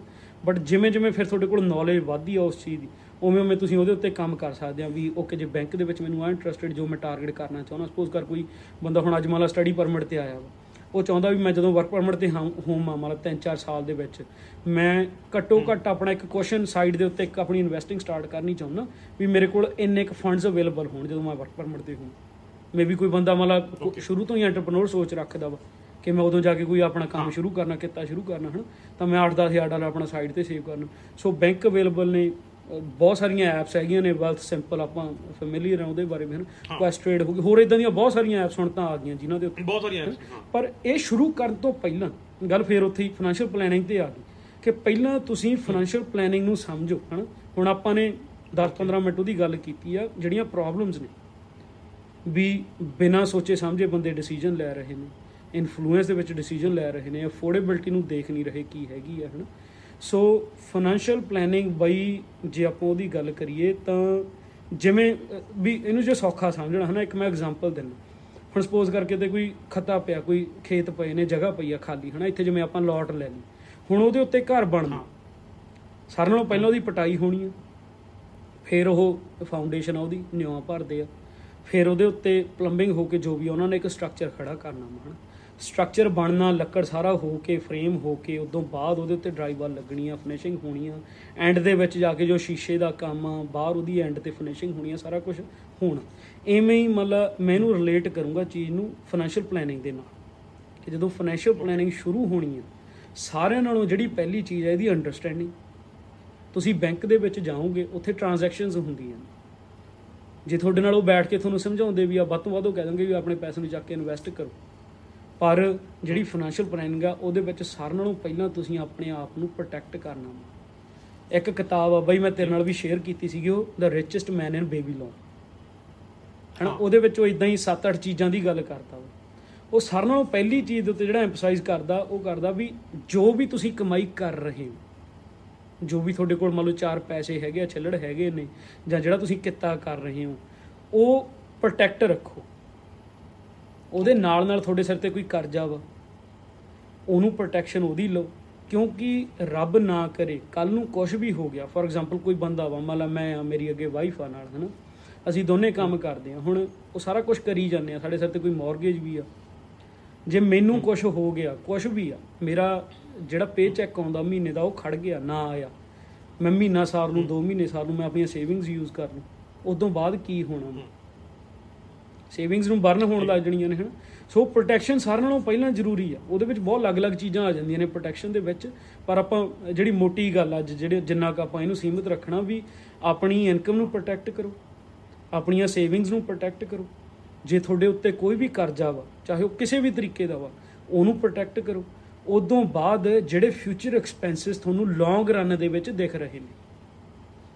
ਬੱਚਿਆਂ ਦੀ ਪੜ੍ਹਾਈ ਆ ਕੁਝ ਵੀ ਆ ਉਹ ਸਾਰੀਆਂ ਚੀਜ਼ਾਂ ਉਹਨਾਂ ਦੀ ਪ੍ਰੋਟੈਕਸ਼ਨ ਹੋਊਗੀ ਨੰਬਰ 1 ਉਦੋਂ ਬਾਅਦ ਫਿਰ ਤੁਸੀਂ ਇਹ ਇਹ ਸਾਰਾ ਕੁਝ ਕਰਨਾ ਕਿਵੇਂ ਆ, ਉਹਦੇ ਉੱਤੇ ਵੀ ਆਪਾਂ ਆਵਾਂਗੇ। ਸੈਕੰਡ ਸਟੈਪ ਹੁੰਦਾ ਬਾਈ ਫਿਰ ਆਪਣੀ ਵੈਲਥ ਕ੍ਰੀਏਟ ਕਰਨਾ ਹੁਣ ਵੈਲਥ ਕ੍ਰੀਏਟ ਕਰਨੀ ਇਹਦੇ ਚ ਇਹ ਨਹੀਂ ਵੀ ਤੁਹਾਡੇ ਦਿਮਾਗ 'ਚ ਸਿਰਫ ਮਿਲੀਅਨ ਡਾਲਰ ਹੀ ਆਉਣਾ ਚਾਹੀਦਾ ਵੀ wealth million dollar wealth million dollar ਨਹੀਂ ਹੈਗੀ ਹਰ ਇੱਕ ਬੰਦੇ ਦੀ ਅਲੱਗ-ਅਲੱਗ ਡੈਫੀਨੇਸ਼ਨ ਹੋ ਸਕਦੀ ਹੈ ਉਹਦੀ।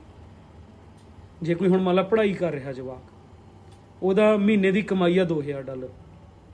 ਹੁਣ ਉਹ ਚੱਕ ਕੇ 1000 5 5 7 700 ਡਾਲਰ ਥੋੜੋ ਇਨਵੈਸਟ ਕਰ ਲੂਗਾ ਉਥੇ ਫਿਰ ਇੱਕ ਰੂਲ ਆਫ ਥੰਬ ਆ ਹਨਾ? ਬਹੁਤ ਆਪਾਂ ਆਮ ਸੁਣਦੇ ਆ ਵੀਡੀਓਜ਼ ਦੇ ਵਿੱਚ ਜਿੱਦਾਂ ਅੱਜ ਕੱਲ ਹਨਾ ਇਨਫਲੂਐਂਸ ਹੈਗੀ ਆ ਕਿ ਰੂਲ ਆਫ ਥੰਬ ਆ 10% ਆਪਣਾ ਜਿਹੜਾ ਤੁਸੀਂ ਇਨਕਮ ਦਾ। ਚਾਹੇ ਉਹ ਬੰਦਾ 2000 ਕਮਾਉਂਦਾ ਚਾਹੇ ਉਹ 10000 ਕਮਾਉਂਦਾ ਚਾਹੇ ਉਹ ਮਹੀਨੇ ਦਾ ਮਿਲੀਅਨ ਕਮਾਉਂਦਾ। ਆਪਣਾ ਤੁਸੀਂ 10% ਆ ਜਿਹੜਾ ਉਹਨੂੰ ਪਹਿਲਾਂ ਆਪਣਾ ਆਪਣੇ ਆਪ ਲਈ ਸੰਭੋ। ਕਿ ਇਹ 10% ਨਾਲ ਮੈਂ ਆਪਣੇ ਆਪ ਨੂੰ ਅਮੀਰ ਕਰਨਾ। ਸਿੰਪਲ ਕਨਸੈਪਟ ਆ। ਇਹ ਚੀਜ਼ ਅੰਡਰਸਟੈਂਡ ਕਰਕੇ ਹੁਣ ਉਹ ਕਰਨਾ ਕਿਵੇਂ ਆ? ਉਹਦੇ ਵਿੱਚ ਸਾਰਿਆਂ ਨਾਲੋਂ ਪਹਿਲਾਂ ਪ੍ਰੋਟੈਕਸ਼ਨ ਆ ਗਈ। ਕੁਛ ਕੁ ਪੋਰਸ਼ਨ ਉਹਦਾ ਪ੍ਰੋਟੈਕਸ਼ਨ ਚ ਲੈ ਗਏ। ਬਾਕੀ ਨੂੰ ਫਿਰ ਤੁਸੀਂ ਇਨਵੈਸਟਿੰਗ ਚ ਲੈ ਗਏ ਕਿ ਵੈਲਥ ਕ੍ਰੀਏਟ ਕਰਨੀ ਆ। ਹੁਣ ਉਹਦੇ ਵਿੱਚ ਅੱਗੇ ਉਹਦੀਆਂ ਸਬ ਕੈਟਾਗਰੀਜ਼ ਬਣ ਜਾਣੀਆਂ ਨੇ ਕਿ ਸ਼ਾਰਟ ਟਰਮ ਗੋਲਸ ਕੀ ਨੇ ਮੇਰੇ। ਫਿਰ ਅੱਜ ਤੋਂ 5-7 ਸਾਲ ਨੂੰ ਜਿਹੜੇ ਮੀਡੀਅਮ ਰਨ ਦੇ ਵਿੱਚ ਮੈਂ ਕੀ ਦੇਖ ਰਿਹਾ। ਲੌਂਗ ਰਨ ਕੀ ਹੋਗੀ ਲੌਂਜੀਵਿਟੀ ਰਿਟਾਇਰਮੈਂਟ ਹੁਣ ਅੱਗੇ ਹੁਣ ਪਿਛਲੇ ਜ਼ਮਾਨੇ 'ਚ ਕੀ ਹੁੰਦਾ ਸੀ ਬੰਦੇ ਹਾਲਾਂਕਿ ਇਹ ਕਨਸੈਪਟ ਆ ਕਿ ਪਹਿਲਾਂ ਪੁਰਾਣੇ ਜ਼ਮਾਨੇ 'ਚ ਲੋਕਾਂ ਦੀਆਂ ਉਮਰਾਂ ਲੰਬੀਆਂ ਹੁੰਦੀਆਂ ਸੀਗੀਆਂ। ਬਟ ਅੱਜ ਵਿਦ ਆਲ ਦੀ ਟੈਕਨੋਲੋਜੀ ਜਿੰਨਾ ਵੀ ਆਪਣੇ ਕੋਲ ਸਾਰਾ ਕੁਝ ਆ ਗਿਆ ਹਨ ਅੱਜ ਕੱਲ ਉਮਰਾਂ ਲੰਬੀਆਂ ਹੋ ਰਹੀਆਂ ਨੇ। ਐਵਰੇਜ ਬੰਦਾ ਕੈਨੇਡਾ ਦੇ ਵਿੱਚ ਜੇ ਬੰਦੇ ਦੀ ਗੱਲ ਕਰੀਏ 80 ਤੋਂ 85 ਸਾਲ ਦੀ ਉਮਰ। ਹੁਣ 60 ਸਾਲ ਦੇ ਤੇ ਰਿਟਾਇਰਮੈਂਟ ਲੈ ਲਈ 65 ਸਾਲ ਤੇ।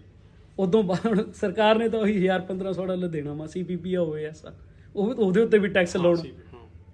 ਹੁਣ ਜੇ ਤੁਹਾਡੇ ਕੋਲ 65 ਸਾਲ ਤੋਂ ਬਾਅਦ ਫੰਡਸ ਅਵੇਲੇਬਲ ਨਹੀਂ ਹੈਗੇ ਤੁਸੀਂ ਲੌਂਗ ਟਰਮ ਕੇਅਰ ਦੇ ਵਿੱਚ ਰਹਿਣਾ ਪੈ ਗਿਆ ਜਾਂ ਤੁਸੀਂ ਆਪ ਕਿਤੇ ਹੁਣ ਜ਼ਰੂਰੀ ਥੋੜਾ ਹਰ ਇੱਕ ਪਰਿਵਾਰ ਦੇ ਵਿੱਚ ਮੰਨ ਲਾ ਬਜ਼ੁਰਗਾਂ ਨੂੰ ਬੱਚਿਆਂ ਨਹੀਂ ਸਾਂਭਣਾ। ਜਾਂ ਬਹੁਤ ਸਾਰੀਆਂ ਐਗਜ਼ਾਮਪਲਸ ਆਪਾਂ ਦੇਖਦੇ ਵੀ ਆ ਇੱਥੇ ਹੁਣ ਇੱਥੇ ਇੱਥੇ ਤਾਂ ਨਾਰਮਲ ਇਹ ਚੀਜ਼ ਆਪਾਂ ਉਦਾਂ ਦੀ ਹੁਣ ਤੂੰ ਆਲੇ ਦਾਲੇ ਘੁੰਮਦਾ ਸਾਰਾ ਦਿਨ ਗੇੜੇ ਲਾਉਣਾ ਉਦਾਂ ਦੇ ਏਰੀਆਜ਼ 'ਚ ਵੀ ਕੰਮ ਕਰਦੇ ਆ ਜਿੱਥੇ ਜਾ ਕੇ ਤੂੰ ਦੇਖਦਾ ਵੀ ਬਜ਼ੁਰਗ ਕਿਵੇਂ ਰਹਿ ਰਹੇ ਨੇ। ਆਪਾਂ ਬਾਈ ਇੱਕ ਨਾ ਆਪਾਂ ਇੱਕ ਸਿਰਫ ਆਪਾਂ ਸਟਾਰਟਿੰਗ ਕੀਤੀ ਆ। ਬਿਲਕੁਲ ਬਾਈ। ਤੇ ਆਪਾਂ ਸਟਾਰਟ 'ਚ ਮੈਂ ਮੈਂ ਇਹ ਕਹੂੰਗਾ ਕਿ ਆਪਾਂ ਜਿਹੜੇ ਬੰਦੇ ਇੱਥੇ ਤੱਕ ਪਹੁੰਚ ਗਏ ਨੇ ਉਹਨਾਂ ਨੂੰ ਆਪਾਂ ਇਹ ਦੱਸ ਦਈਏ ਕਿ ਜਦੋਂ ਸਟਾਰਟ ਕਰਨਾ ਨਾ ਇੱਕ ਟੈਕਸ ਫ੍ਰੀ ਸੇਵਿੰਗ ਅਕਾਊਂਟ ਆਉਂਦਾ ਠੀਕ ਆ? ਆਪਾਂ ਟੈਕਸ ਫ੍ਰੀ ਸੇਵਿੰਗ ਅਕਾਊਂਟ ਬਾਰੇ ਅੱਜ ਅੱਜ ਕਰਦੇ ਹਾਂ ਗੱਲ। ਠੀਕ ਆ। ਠੀਕ ਆ? ਜਿਹੜੀ ਆਰਆਰਐਸਪੀ ਹੋਗੀ ਉਹ ਨੈਕਸਟ ਵਾਲੇ 'ਚ ਕਰਾਂਗੇ। ਠੀਕ ਆ? So tax free saving account ਸਮਝਾ ਦਿਓ ਸਾਰਿਆਂ ਨੂੰ ਕਿ ਕੀ ਹੁੰਦਾ ਆ ਤੇ ਜਿਹੜਾ ਬੰਦਾ ਅੱਜ ਆਉਂਦਾ ਆ ਤੇ ਉਹ ਕਦੋਂ ਐਲੀਜੀਬਲ ਆ ਇਸ ਲਈ। ਜਿਹੜਾ ਕਿ ਉਹਨੂੰ 6000 ਜਾਂ 8000 ਜਿਹੜਾ ਵੀ ਹਰੇਕ ਸਾਲ ਮਿਲਦਾ ਆ ਉਹ ਇਹਦੇ ਇਹਦੇ ਬਾਰੇ ਟੈਕਸ ਫ੍ਰੀ ਸੇਵਿੰਗ ਅਕਾਊਂਟ ਬਾਰੇ ਦੱਸੋ ਜ਼ਰੂਰ।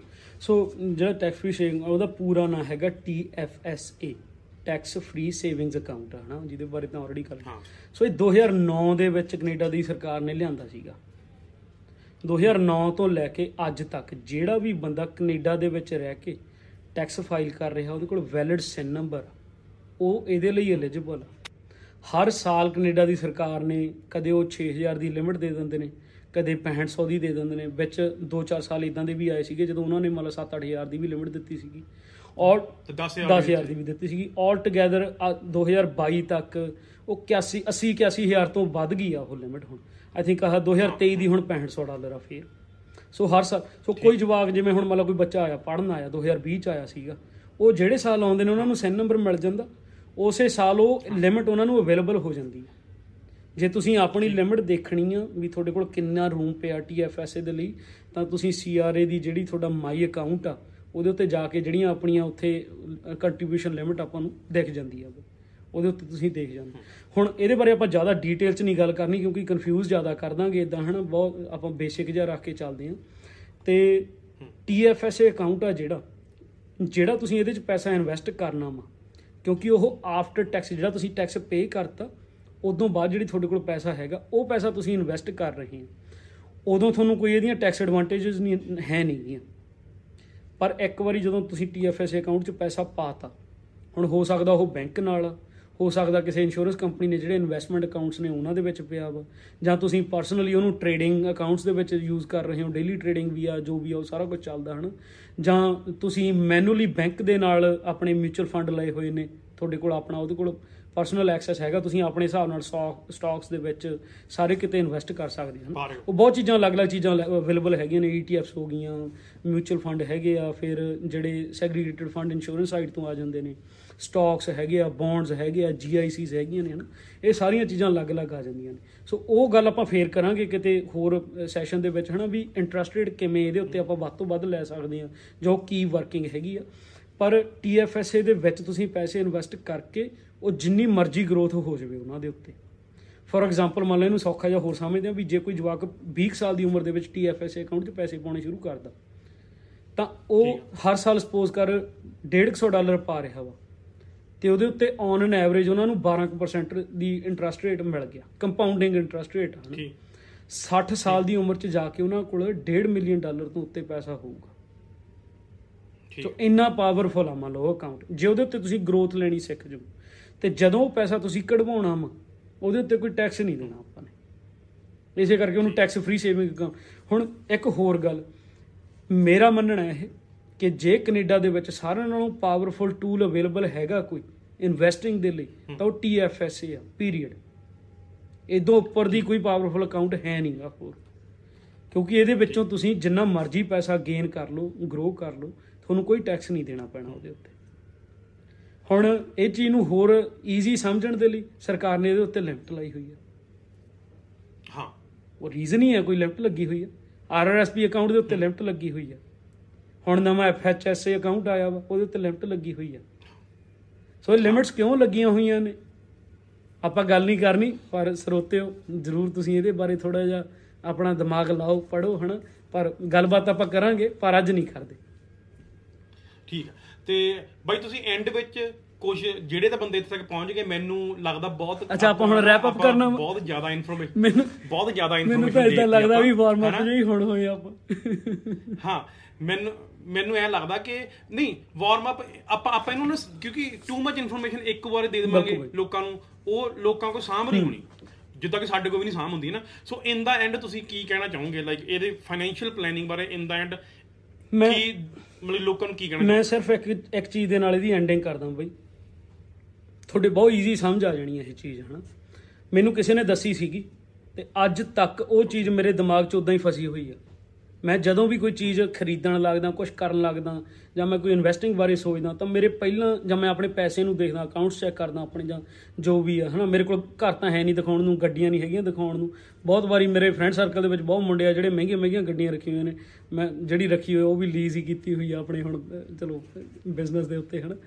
ਤਾਂ ਜਿਹੜੀ ਗੱਲ ਆ ਉਹ ਇਹ ਆ ਵੀ 1914 ਦੇ ਵਿੱਚ ਜੇ ਤੁਸੀਂ ਕੋਈ ਵੀ ਇੱਕ ਬਕਟ ਖਰੀਦਣੀ ਸੀਗੀ ਗੁੱਡਸ ਐਂਡ ਸਰਵਿਸਿਜ਼ ਦੀ ਉਹਦੀ ਕਾਸਟ ਸੀਗੀ 100 ਡਾਲਰ ਬੈਕ ਇਨ 1914 1914 ਜੇ ਤੁਸੀਂ ਅੱਜ ਖਰੀਦਣੀ ਆ ਉਹ ਕਾਸਟ ਜਿਹੜੀ ਗੁੱਡਸ ਐਂਡ ਸਰਵਿਸਿਜ਼ ਦੀ ਆ you will have to pay 2600 plus okay so ਜੇ ਕਿਸੇ ਕੋਲ 100 ਡਾਲਰ ਸੀ ਅੱਜ ਉਹਦੀ ਵੈਲਿਊ 2600 ਡਾਲਰ ਪਲੱਸ ਆ। ਸੇਮ ਉਹੀ ਚੀਜ਼ਾਂ ਖਰੀਦਣ ਦੇ ਲਈ, ਜੋ 100 ਡਾਲਰ ਦੇ ਵਿੱਚ ਉਦੋਂ ਆਉਂਦੀਆਂ ਸੀਗੀਆਂ। ਹੁਣ ਇਹ ਤੁਸੀਂ ਦੇਖ ਲਓ ਵੀ ਜੇ ਉਦੋਂ ਤੋਂ ਲੈ ਕੇ ਹੁਣ ਤੱਕ 100 ਕੁ ਸਾਲ ਹੋਣ ਵਾਲੇ ਨੇ 90 ਕੁ ਸਾਲ ਤਾਂ ਹੋ ਗਏ ਤਕਰੀਬਨ ਕਿ- ਨਹੀਂ 100 ਤੋਂ ਟੱਪ ਗਿਆ। 100 ਤੋਂ ਟੱਪ ਗਿਆ ਹੁਣ। ਆਉਣ ਵਾਲੇ 50 ਸਾਲਾਂ 'ਚ 60 ਸਾਲਾਂ 'ਚ, ਜੇ ਤੁਹਾਨੂੰ ਲੱਗਦਾ ਨਾ ਤੁਸੀਂ ਕੰਮ ਕਰਕੇ ਅਮੀਰ ਹੋ ਜਾਓਗੇ, ਤਾਂ ਇਹ ਬਹੁਤ ਵੱਡਾ ਭੁਲੇਖਾ ਵਾ। ਹੈਗੀ ਆ ਗਿਣਤੀ ਲੋਕਾਂ ਦੀ, ਜਿਹੜੇ ਹੋਏ ਆ ਕੰਮ ਕਰਕੇ। ਪਰ ਉਹਦੇ ਨਾਲ ਨਾਲ ਉਹ ਬਹੁਤ ਚੀਜ਼ਾਂ ਜਿਹੜੀਆਂ ਜੁੜਦੀਆਂ ਨੇ ਕਿ ਉਹ ਪੈਸੇ ਨਾਲ ਪੈਸਾ ਕਿਵੇਂ ਬਣਾਉਂਦੇ ਆ।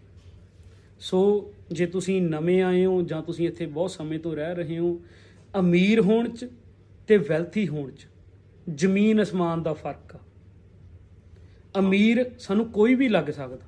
ਕੋਈ ਬੰਦਾ ਮਹਿੰਗੇ ਕੱਪੜੇ ਪਾਉਂਦਾ, ਗੱਡੀਆਂ, ਗੱਲ ਮੈਂ ਪਹਿਲਾਂ ਵੀ ਰਿਪੀਟ ਹੀ ਹੋ ਰਹੀ ਹੈ। ਇਹ ਅਮੀਰ ਸਾਨੂੰ ਕੋਈ ਵੀ ਲੱਗ ਸਕਦਾ ਦਿਫ- ਦਿਖਾਵੇ ਵਜੋਂ। ਪਰ ਜਿਹੜਾ ਬੰਦਾ ਵੈਲਥੀ ਆ ਜਦੋਂ ਤੁਸੀਂ ਉਹਨੂੰ ਅੰਡਰਸਟੈਂਡ ਕਰੋਗੇ ਉਹਦੇ ਬਾਰੇ ਪੜੋਗੇ ਬਹੁਤ ਸਾਰੀਆਂ ਕਿਤਾਬਾਂ ਨੇ ਹਨਾ ਜੇ ਤੁਸੀਂ ਪੜ੍ਹਨੀਆਂ ਨੇ ਬੇਸਿਕ ਦੀਆਂ ਕਿਤਾਬਾਂ ਨੇ ਜਿਹੜੀਆਂ ਬਿਗਨਰਸ ਦੇ ਲਈ ਜ਼ਰੂਰੀ ਨੇ ਜਿਵੇਂ ਰਿਚ ਡੈਡ ਪੂਅਰ ਡੈਡ ਹੋਗੀ ਹਨਾ ਰਿਚੈਸਟ ਮੈਨ ਇਨ ਬੇਬੀਲੋਨ ਹੋਗੀ ਤੇ ਮੇਰੇ ਮਾਫ ਕਰਿਓ ਹੁਣ ਮੇਰੇ ਦਿਮਾਗ 'ਚ ਇਦਾਂ ਟਾਪ ਆਫ ਦਾ ਹੈਡ ਨਹੀਂ ਹੈਗੀਆਂ ਨਾ ਕਿਉਂਕਿ ਬਹੁਤ ਸਾਰੀਆਂ ਨੇ ਮੈਂ ਕੋਈ ਇਦਾਂ ਨਹੀਂ ਬਾਈ ਹਮੇਸ਼ਾ ਵੀ ਇੱਕੋ ਹੀ ਕਿਤਾਬ ਪੜ੍ਹਨ ਲੱਗ ਗਏ ਤਾਂ ਵੀ ਕੋਸ਼ਿਸ਼ ਕਰੀਦੀ ਆ ਵੀ ਜੋ ਵੀ ਕਿਤਾਬਾਂ ਪਈਆਂ ਨੇ ਹਰ ਰੋਜ਼ ਇੱਕ ਦੋ ਪੇਜ ਪੜ੍ਹਨ ਦੀ ਹਨਾ ਕੋਈ ਆਪਾਂ ਤਾਂ ਆਪਣੀ ਨੌਲੇਜ ਇਕੱਠੀ ਕਰਨੀ ਆ ਉਹਨਾਂ ਬਾਰੇ ਹਨਾ। ਪਰ ਆਪਾਂ ਕੋਸ਼ਿਸ਼ ਕਰਾਂਗੇ ਕਿ ਲਿਸਟ ਆਫ ਬੁੱਕਸ ਵੀ ਅਹ, ਨਾਲ ਹਨਾ ਮੈਂਸ਼ਨ ਕਰ ਦਈਏ ਜਿਹੜੀਆਂ ਆਪਾਂ। ਸੋ ਇਹ ਬੇਸਿਕ ਜਿਹਾ ਮੈਂ ਜਿਹੜਾ ਮਤਲਬ ਟੇਕ ਅਵੇ ਅੱਜ ਦਾ ਛੱਡਣਾ ਚਾਹੁੰਦਾ ਸੁਣਨ ਵਾਲਿਆਂ ਦੇ ਲਈ ਕਿ ਤੁਸੀਂ ਇਹ ਚੀਜ਼ ਨੂੰ ਸਮਝ ਲਓ ਬਸ ਕਿ ਭਾਈ ਜੋ ਅੱਜ ਡਾਲਰ ਦੀ ਅੱਜ ਵੈਲਿਊ ਆ ਆਉਣ ਵਾਲੇ ਸਮੇਂ ਦੇ ਵਿੱਚ ਇਹ ਇਦਾਂ ਨਹੀਂ ਰਹਿਣੀ ਹੈਗੀ।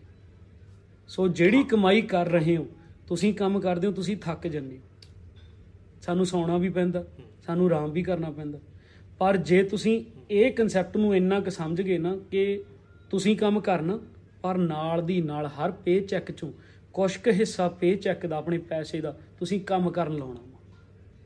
ਕਿਉਂਕਿ ਤੁਹਾਡੇ ਪੈਸੇ ਨੇ ਕੰਮ ਕਰਨਾ, ਨਾ ਉਹਨੇ ਥੱਕਣ, ਨਾ ਉਹਨੇ ਰੈਸਟ ਮੰਗਣੀ ਆ ਨਾ ਉਹਨੇ ਸੌਣਾ ਵਾ। ਉਹਨੇ ਕੰਮ ਕਰਦੇ ਹੀ ਰਹਿਣਾ। ਉਹਨੇ ਅੱਗੇ ਆਪਣੀਆਂ ਫੈਮਲੀਆਂ ਕ੍ਰੀਏਟ ਕਰਨੀਆਂ ਨੇ। ਪੈਸੇ ਤੋਂ ਪੈਸਾ ਬਣਾਈ ਜਾਣਾ ਵਾ, ਬਣਾਈ ਜਾਣਾ ਵਾ।